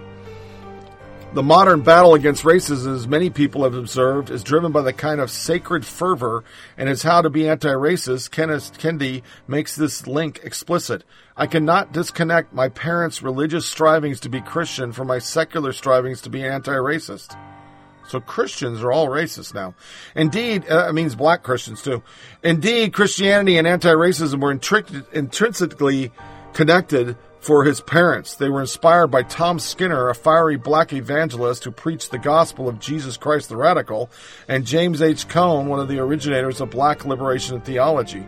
Kendi's parent taught him black pride, and he took these lessons seriously. As Kendi tells it, his parents' belief in black pride led them to embrace black self-reliance, a doctrine that urged black people to overcome the legacy of racism by working hard and doing well. Hmm. I'm not going to read anymore. This goes on forever. And basically, at the end, is pretty much saying everybody's a racist. So we, all right, as white people, just need to accept you're a racist. One of the verses as most people know, African Americans are greatly overrepresented among both victims and perpetrators of violent crimes in America. Indeed, this fact provides stark evidence of the country's stubborn racial inequality. But Kendi's approach disavows disallows talk of criminality as a particular problem in black neighborhoods. He suggests that white neighborhoods have their own dangers, including crooked bankers that might steal your life savings and suburban traffic accidents. He even insists that there are a disproportionate number of white males who engage in mass shootings. Although mass shootings account for a tiny percentage of gun deaths, and white people are not disproportionately likely to commit them, by the end of the section, the bully named Smurf seems like a real person and more like a specter. The personification of old racist ideas comes to life in the imagination of fretful future scholars and queens.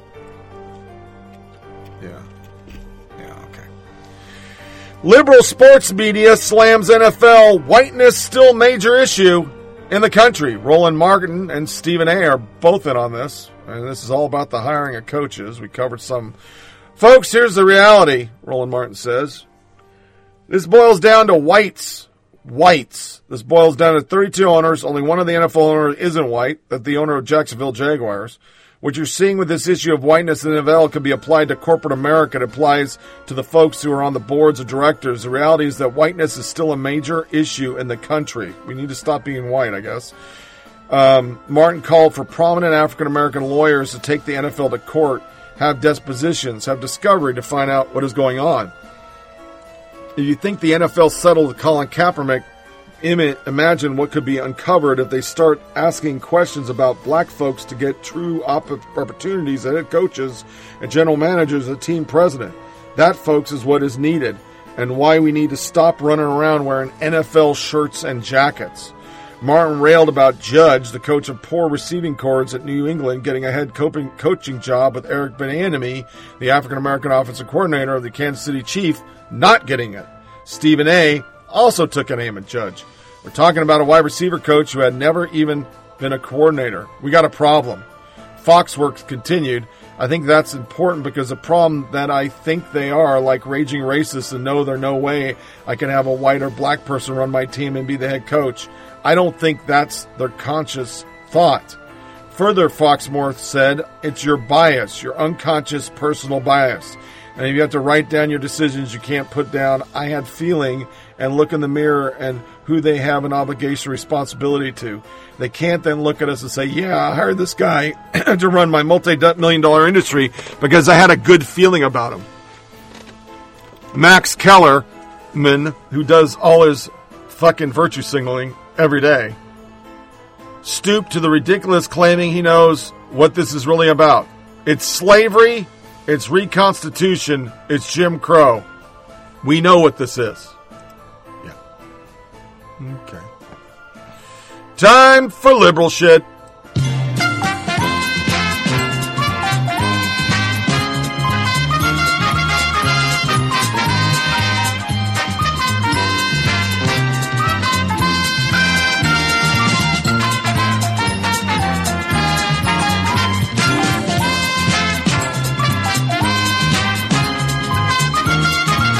Come on down! You're the next contestant on Liberal Shit!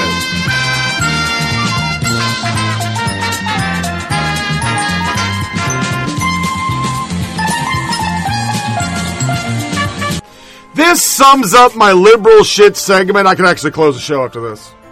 Because this is the craziest shit ever. Goop is now peddling a vagina scented candle for $75 and it's sold out within hours.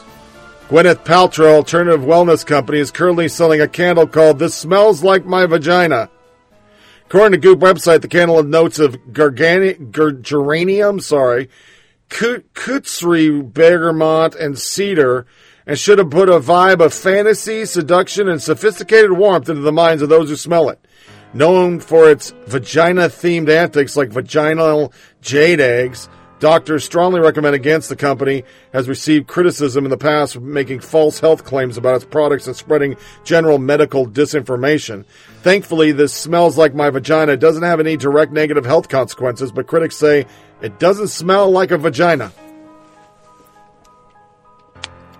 But what does a vagina smell like? I think it's kind of like uh, flowers. They all have their own scent. Last time I checked, I mean, just throw it out there.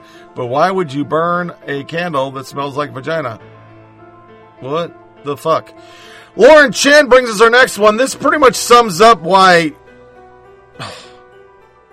Captain Marvel's so fucked up. She literally seems like she came out of a random social justice activist character generator. Meet the writer of highly anticipated Captain Marvel 2 movie. A, she's an ugly hit bag with a 50s glasses on. Kelly Sue was also a prominent figurehead in the Gamergate and the less heard of Comicgate movement, who worked tirelessly alongside Anita Sarkeesian to eradicate toxic masculinity from a male dominated video game and comic book culture. So she's the one. She may not be a seasoned screenwriter, but when she lacks his experience, she makes up for her passion. Kelly is a champion for women's rights. She embodies Captain Marvel, and an acquaintance of the writer told us. Meet the Captain Marvel writer. She is a alter feminist, never Trumper, pro Iranian and Islam activist. And that says it all. Mm-hmm article. Apparently, Disney and Marvel's next installment comic book movie series, Captain Marvel, promises to be even more woke than the first outing, and it seems impossible just to know that the newly announced writer is an uber feminist, pro Iranian, in addition to being rabidly anti Trump. Talk about agenda driven and edgy. According to pop culture blog site Sausage Roll, the sequel to the movie about everyone's favorite super powered female, sorry, Wonder Woman, corporate doesn't think you're woke enough, is being written by a woman who is passionate about women's reproductive rights and regressive radical Islamic regimes. Well, those go hand in hand, don't they? The site described Captain Marvel writer Kelly Sue McConaughey as an uber feminist, never Trumper, pro Iranian, and Islam activist. Um, but don't worry, she knows comic books. The outlet described DeConnick as an avid comic book reader, massive nerd, and passionate geek. She also overwhelmingly passionate about the film's message, considering one of her passion involves retweeting laments about the plight of Iranians during the recent Trump standoff with Iran, or that of Iranian illegals being detained at the U.S. border. She lied about that. Still, for woke Marvel, which is pushing to have its first transgender character in an upcoming movie, it's these kind of left-wing viewpoints that earn one the Captain Marvel gig. Isn't that true? Then we have 1917, which I really want to see. I'm going to wait for the download, but it's a single camera, very interesting about war. Yeah, it's not going to be good. Salon's Matthew Rozsa could see the World War I epic 1917 as just an action film. He w- would, but it's got one major flaw that he can't overlook, especially while Donald Trump is president. Irresponsibly nationalistic. Keep in mind, this is the same site that published a piece on how Hallmark Christmas movies were fascist. Salon 1917 has one major flaw it's irresponsibly nationalistic. I would recommend 1917 Film UK, but with the caveat that it is merely an action film. To an extent, I'm uncomfortable to recommending a World War I movie that doesn't discuss nationalism, especially when real Donald Trump is president. In his article, 1917 is a movie that perfectly fits Donald Trump's agenda, even if the filmmakers did not intend for that. Now we live in a world where America's on the brink of war with Iran. Oh, really? Where right wing nationalists in this country are terrorizing racial minorities. Name an incident. In the name of pro America, incident. Any examples, please? In which the talk of national borders is used to justify ripping apart families because they don't belong to our nation, which we did in 2012 and you didn't care. Let lest lest there be any doubt that Trumpism is a national ideology, Trump himself appeared before the United Nations in September and declared that the free world must embrace its national foundation. and must not attempt to erase them or replace them, he added. Wise leaders always put the good of their own people and their own country first. The future does not belong to globalists. The future belongs to patriots. That's rhetoric motivated World War I just as much as it drives Trumpism today. When the next Democrat president is elected, will liberals, liberals be able to escape into a movie for two hours without thinking about them? Imagine watching a movie about World War I and making it about Trump, somebody said. Yeah. Just think of everything's about Trump. These people are crazy. Casey Newton, Twitter says you'll have the option to receive replies only from people you follow. We covered it, but now this is what's going to be. You'll have global, anybody, group, only people you follow and mention, panel, only people you mention in a tweet can reply, statement, nobody can reply. So going forward, liberals can go, statement, Trump's the devil and he rapes panda bears. You can't say shit back to him because that's just a fact. Tom Brokaw comes in on this subject of social media, enabling a no context 24 7 rage. That's what he says. From the left and right. Could be a unifying factor, but it's a dividing factor, frankly, and that really troubles me as much as anything. Then it got really weird. Brokaw said, We need a leader who unites people, and he cited Ronald Reagan, and you trashed it. Trashed it. In 1983, pretty simplistic, pretty old fashioned. I th- don't think they had much application to what's currently wrong or troubling a lot of people. Nor do I think we really understand the enormous difficulty of a lot of people have in just getting through life because he's lived in this fantasy land for so long. That's what he said about him. Huh. Trump came in on the subject and said Trump touts importance of social media and face a biased liberal media. And it's true. Without it, he never get a message out. Ever. And remember, liberals, Obama started this. He was the social media president. Everybody else followed suit. You can't get mad that Trump does it better. Fat phobia. Fitness guru slammed for disputing singer's fat acceptance shtick. Juice singer Lizzo peppy embrace of herself as a confident, obese woman may be a fun, albeit bizarre, pop culture fan in the short term, but one famous weight loss coach reminds us that it might not be so positive in the long term. Lizzo fans and the PC crowd are having none of it. Many are calling former Biggest Loser host and fitness personality Jillian Michaels fatphobic. Mm-hmm. Michaels got real about Lizzo in an interview on BuzzFeed. Show AM to DM recently providing some sobering perspective for the woman. I love, she weighs about 400 pounds, this Lizzo chick.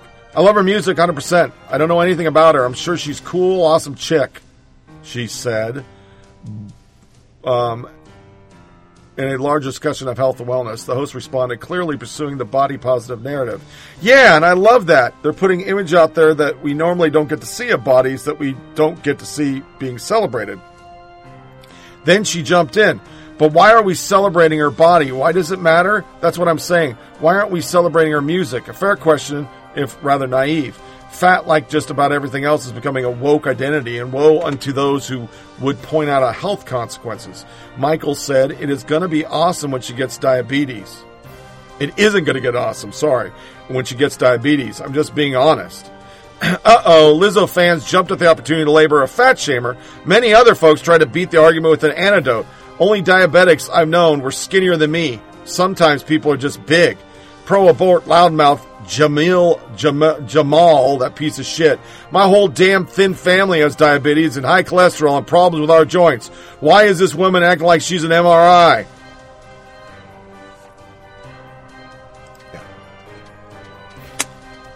I'm telling you, tenderloins, get away from that girl. It's gonna hurt you in Practical Jokers. I'm just telling you. To crazy liberal shit, California considers statewide ban on gas powered garden tools. If any gas powered gardening tools, you may be forced to give them up. So now you can't. uh, uh, Listen to that soundback from the last podcast. You can't take a shower and do your clothes at the same time. You got 55 gallons a day per person. That's it. It's a $500 fine. That's a $1,000 fine if you go over your 55 fucking gallons. Which, once again, is kind of like saying you can only have sex and missionary. Because how many people do I have in my house? Do you actually know? Anyway, this one, at least 60 cities in California have some kind of ban on gas powered garden tools, but now state legislators are concerned about the impact these tools could have on the environment. According to California Air Resource Board, running a gas powered lawnmower for an hour will produce the same amount of air pollution as a Toyota Camry driving from Los Angeles to Las Vegas. That is bullshit. There are millions more small off road engines in California than there are light duty passenger cars, according to the board estimate. The board has set a goal of reducing smog by these machines by 80% by 2031. so the 60 cities will become state law. Watch it. Next one California Democrat reviving House bill that would end most single family zoning in the state. We read it in the college.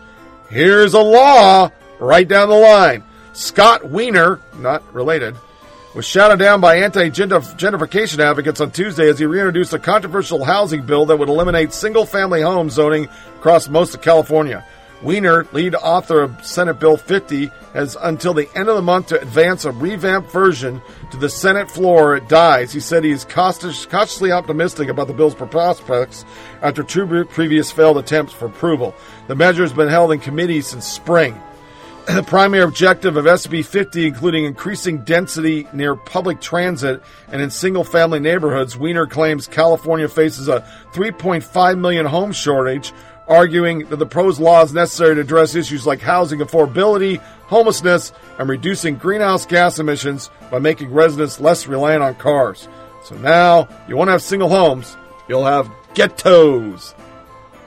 In the ghetto, the ghetto, and his mama cried. Ah, there's my Elvis. Sorry. And The Guardian published an open letter from Teen Climate Alarm. I got to get a bumper for college calamity or climate calamity, don't I? The Guardian published an open letter for teen climate alarmists Greta Thunberg and 20 other children in advance of the World Economic Forum. Forum. And here's what this little skank said. Uh, Greta Thunberg, we don't want these things done by 2050, 2030, or even 2021. We want this done now, as in right now. It's a new decade. From now on, every day will be crucial. I write with 20 other young activists. These are our demands for the World Economic Forum. And please remember, many of us who have signed this are children. Many of us live under constant threat just for communicating the situation we are in. So do not make up your own quotes or twist our words. Quote will we actually stay instead. The green tech to replace fossil fuels in America is not ready yet. It's not cheap enough. Only the wealthy left can justify the cost. It's not efficient enough. Gasoline cars are at peak efficiency. We are energy independent with bo- booming fossil fuel workforce. Greta, serious question here. Since when should world leaders feel obligated to accede uh, to super expensive, utterly ridiculous, bad weather preventing demands from a random group of unelected children? Anybody? Anybody out there? Anybody? Let me see what her demands were. It wasn't in the fucking article. I'm sure it's just fucking stupid ass shit. Where's her? When she's yelling.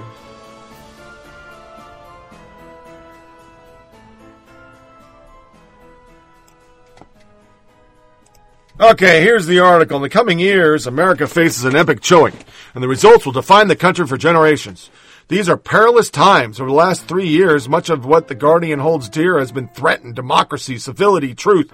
The U.S. administration is establishing new norms of behavior. Anger and cruelty disfigure public discourse, and lying is commonplace. You can keep your doctor.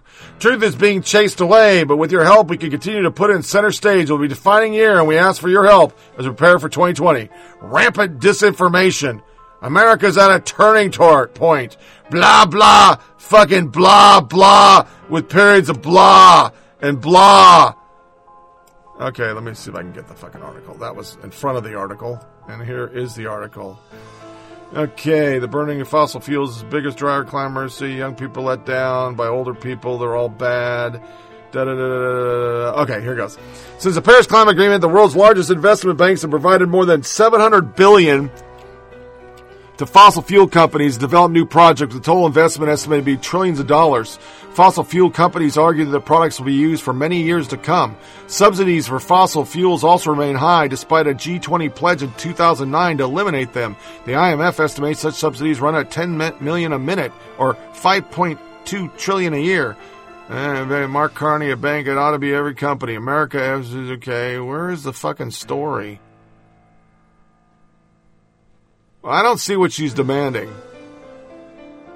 Will tell the tycoons to dismantle the fossil fuel economy. Eh, they just keep flipping me into other articles that talk about it for a second, but don't. What are her demands? We're going to put you on the wall? What are we going to do?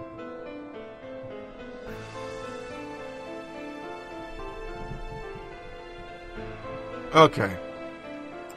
Greta Thunberg is a 17. Okay, fuck it. I'm sure it's more. Stop using fuel. Everybody stop having pets. Don't eat food. Eat grass. Yeah, there it is. Sorry. I, thought it'd be more exciting than that. I wanted to hear some more of her fucking fascist talk. You will do this, we'll kill you and put you on a wall. To crazy news. This one I never heard, but my wife did. Teens accused of putting porn on I-75 billboard have been charged. Two teens have been charged in connection with a pornographic billboard display along I-75 in October. Auburn Hills Police Department charged a 16-year-old from South Lyon and an 18-year-old from Sterling Heights, said Auburn Police Department Lieutenant Ryan Gagnon. The 16-year-old who was responsible for going into the shed and posting the X-rated video display this week was placed in a juvenile diversion program. If he complies with the program, he will not face normal charges. Gagnon said the 18-year-old was charged with trespassing in November. Gagnon said Gagnon said that they doubled it. The department was able to identify the two teenagers through anonymous tips. The teen entered the building where the billboard controls are located at 10:49 p.m. and were in the space for about 15 minutes. According to police, police received reports of pornographic videos being displayed on the electronic freeway billboard located on the east side of I-75 South at mile marker 59 about 11 p.m. By the time the officers arrived, the video had been playing for 20 minutes before being turned off, according to Auburn police. The two teens were able to enter the space through a six foot fence, which had been previously damaged. The shed was unlocked. They just walked right in and put the shit up. Um, I haven't been able to see videos of what they put up. Um, trying to see the pictures if it was actually pornographic or oh Jesus, here it is. Yeah, there's a girl smoking a cigarette, butt fucking naked. Hmm. Well, isn't that nice? It's pretty funny if you think about it. Driver possessed by the devil smashes his car into a Spanish church and drives through the pews. The driver forces Jeep to the door of a church in Sonesca yesterday. Police found him by the altar saying he believed he would only be safe there. Photos inside the San Juan Evangelista church show damaged pews and doors. Women sue Snapchat Tinder after she says photos of sexual assault in North Carolina spread online. That's fucking horrible.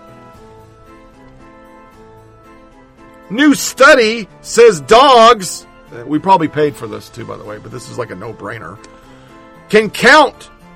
They count their treats. And have you ever had big dogs? You see them looking to the left and right like, hmm, what did we give? What did he give them? That ain't fair. It, happens. And lastly, before we go to lighter fare, which our first soundbite will be Maverick Top Gun, the new trailer. Oh, so sexy. In 2019, it's 2019, and people are still using stupid passwords. Here are the worst of the year. Number one, one, two, three, four, five, six, and then there's up to nine. There are nine other variants of one, two, three, four, two, three, four, five, six, seven, five, six, seven, eight, nine, ten, eleven, twelve. I mean, what the fuck? QWERTY, Q W E R T Y, password, and password one. I've seen people use that. That's just stupid. I love you. A bunch of versions of ABC 123 or 123 ABC. Another one with QWERTY, and you just change the numbers. 1Q2W3E4R. Admin. QWERTY UI up. Lovely. Welcome. Princess Dragon. And 123 QWE. And I'm going to tell you right now, most of those ones they show on the list, those are Google generated. That's why I never do it. If you notice, your Google will suggest passwords.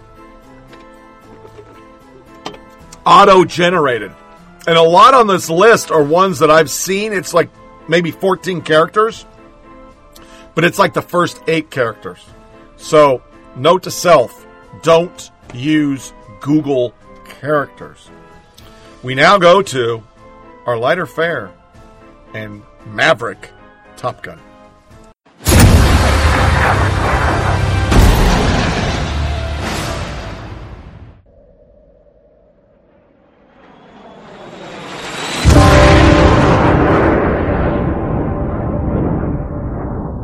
Your instructor is one of the finest pilots this program has ever produced.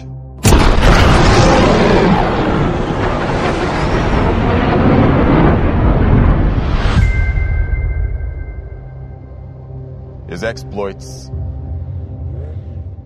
are legendary.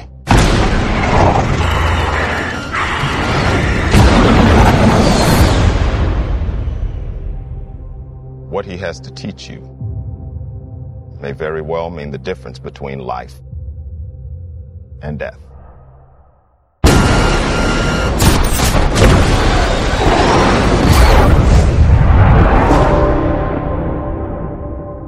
Your reputation precedes you. I have to admit, I wasn't expecting an invitation back. They're called orders, Maverick.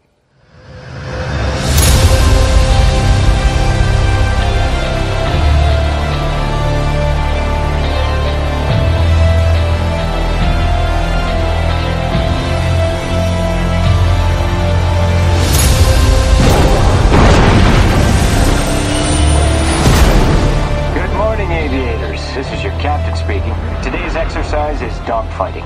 Two versus one? He's got to be kidding.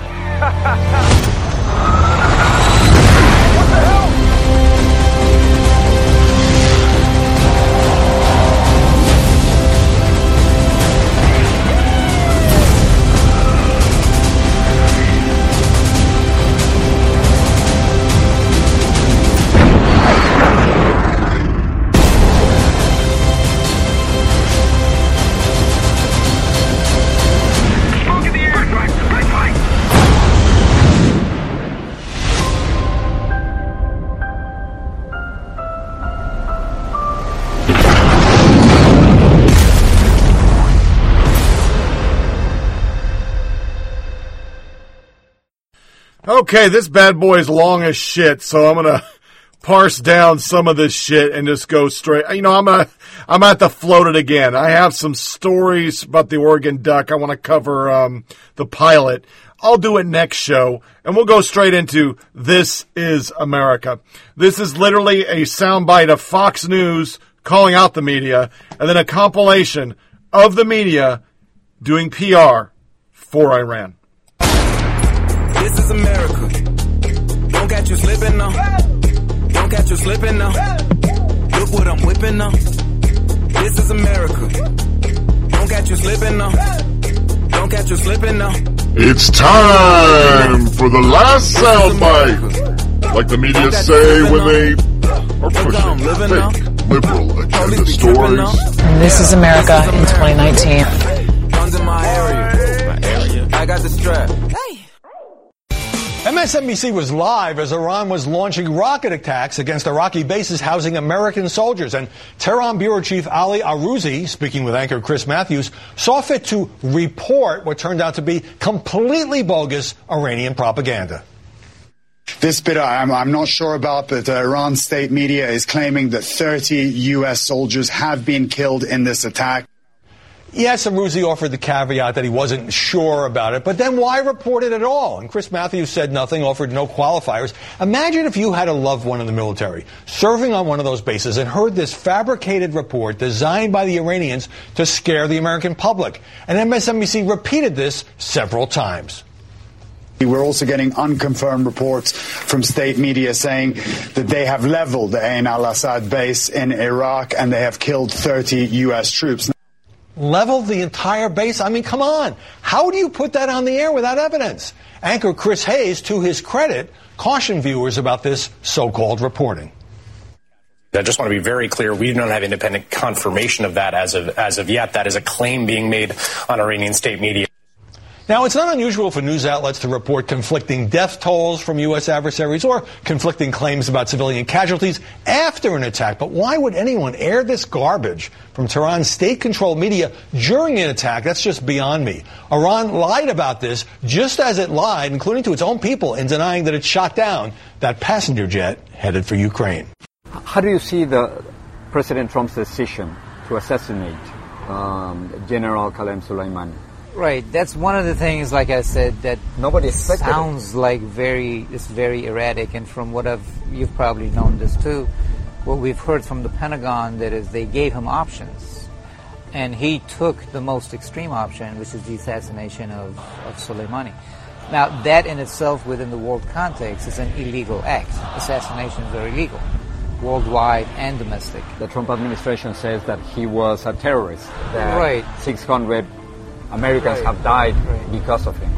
Right, but you have to be considered first to be a terrorist. You have to be considered an enemy combatant. But, but and why now, Professor? Why, why killing him now? I'm not sure if you're familiar with the wag the dog I am. concept. But, but please explain that. And let's just be blunt. Trump's decision to kill a senior Iranian military leader is the reason Iran was on a war footing near its civilian airport. And while Iran's president, Hassan Rouhani, stepped up and rightly accepted that country's fault for the horrible tragedy, Iranian officials also noted that the accident was the result of the human error caused by U.S. adventurism. In other words, that it was ultimately Donald Trump's actions that led to the tragedy that killed those 176 people. And no, Donald Trump, we do not believe your rationale for starting all of this. You've given us no reason to believe you over the last three years, and we just don't although the dubiousness of the evidence hasn't stopped this country from going to war before. Joining us now is Colonel Lawrence Wilkerson, the former Chief of Staff to Secretary of State Colin Powell.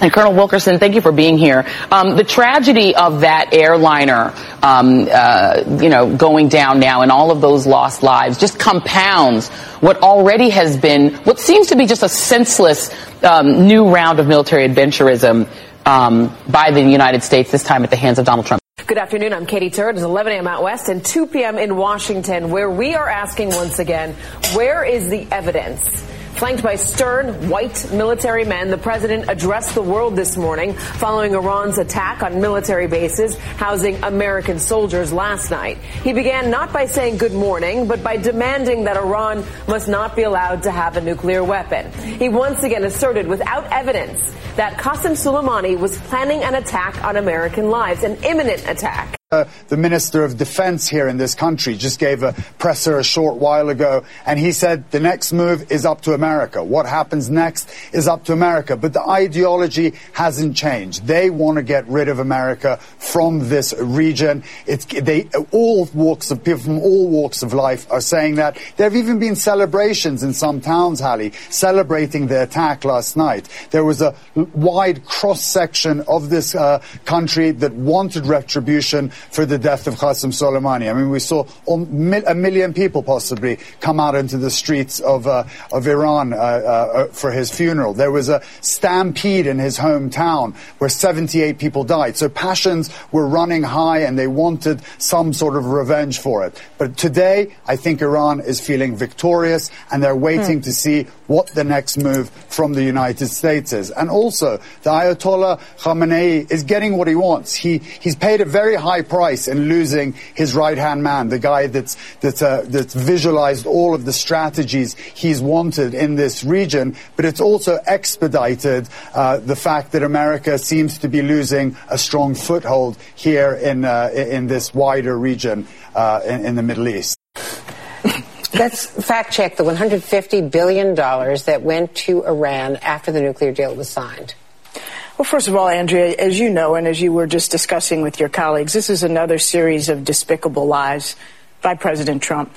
Uh, the fact that three and a half years after taking office, uh, he remains, or three years after taking office, he remains obsessed with President Obama just shows President Trump's extreme weakness and insecurity. The facts about the Iran nuclear deal are that it effectively halted and rolled back Iran's nuclear program in the years since the signing of the deal in 2015 up until President Trump's unilateral withdrawal, abandoning our allies against the advice of his advisors, there were no proxy attacks by Iranian proxies on U.S. personnel in Iraq. There were no efforts by Iran to attack our drones in the Persian Gulf or attack shipping. The nuclear program was under control. There were strict uh, verification and inspections the, everybody, including the American intelligence community, validated that it was being upheld, and our forces and our presence in the region was secure. It's fucking disgusting. It's just disgusting. I mean, if you, if your politics has pushed you, as I said at the beginning of the show, and I'll say at the end, to do this for Iran, you really need to check yourself. You just got to check yourself because that's that's fucking horrible. And that wraps up another episode of Flyover Politic Podcast. Please feel free to share with your family and friends and send comments about the track to FOPPODCAST at gmail.com. FOP podcast gmail.com. You can get this show on SoundCloud, Podcast Addict, TuneIn Radio, Google Play, iTunes, Blubrry, Stitcher, and Pocket Cast. Remember to check out our Facebook page at FOP Podcast and our Twitter page at FOP Tony Reed. Next podcast we're going to do is the 18th. Is that correct? I just had it. Now I, I always forget by the time I talk. 17th, Friday, 17 January, year of our Lord 2020. Until then, stay warm and stay safe, comparing on where you're at with the uh, winter storms here and there. Gonna go fishing Thursday, so I'll have some fishing stories to tell. And once again, we'll carry over that interesting story about the Oregon Ducks for next lighter fair. I've carried it for three shows, but it's a good story. Make sure you disconnect from all your devices. Don't give the yeah yeahs. And as always, folks, thank you for listening to this show and take care. Thank you for listening to Flyover Politic Podcast. Please check out our Facebook page at FOP Podcast and Twitter account at FOP Tony Reed. Remember, it's a short ride. Make every day count.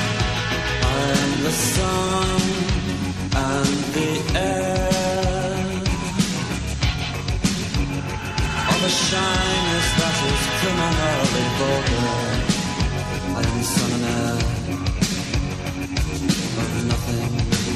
particular.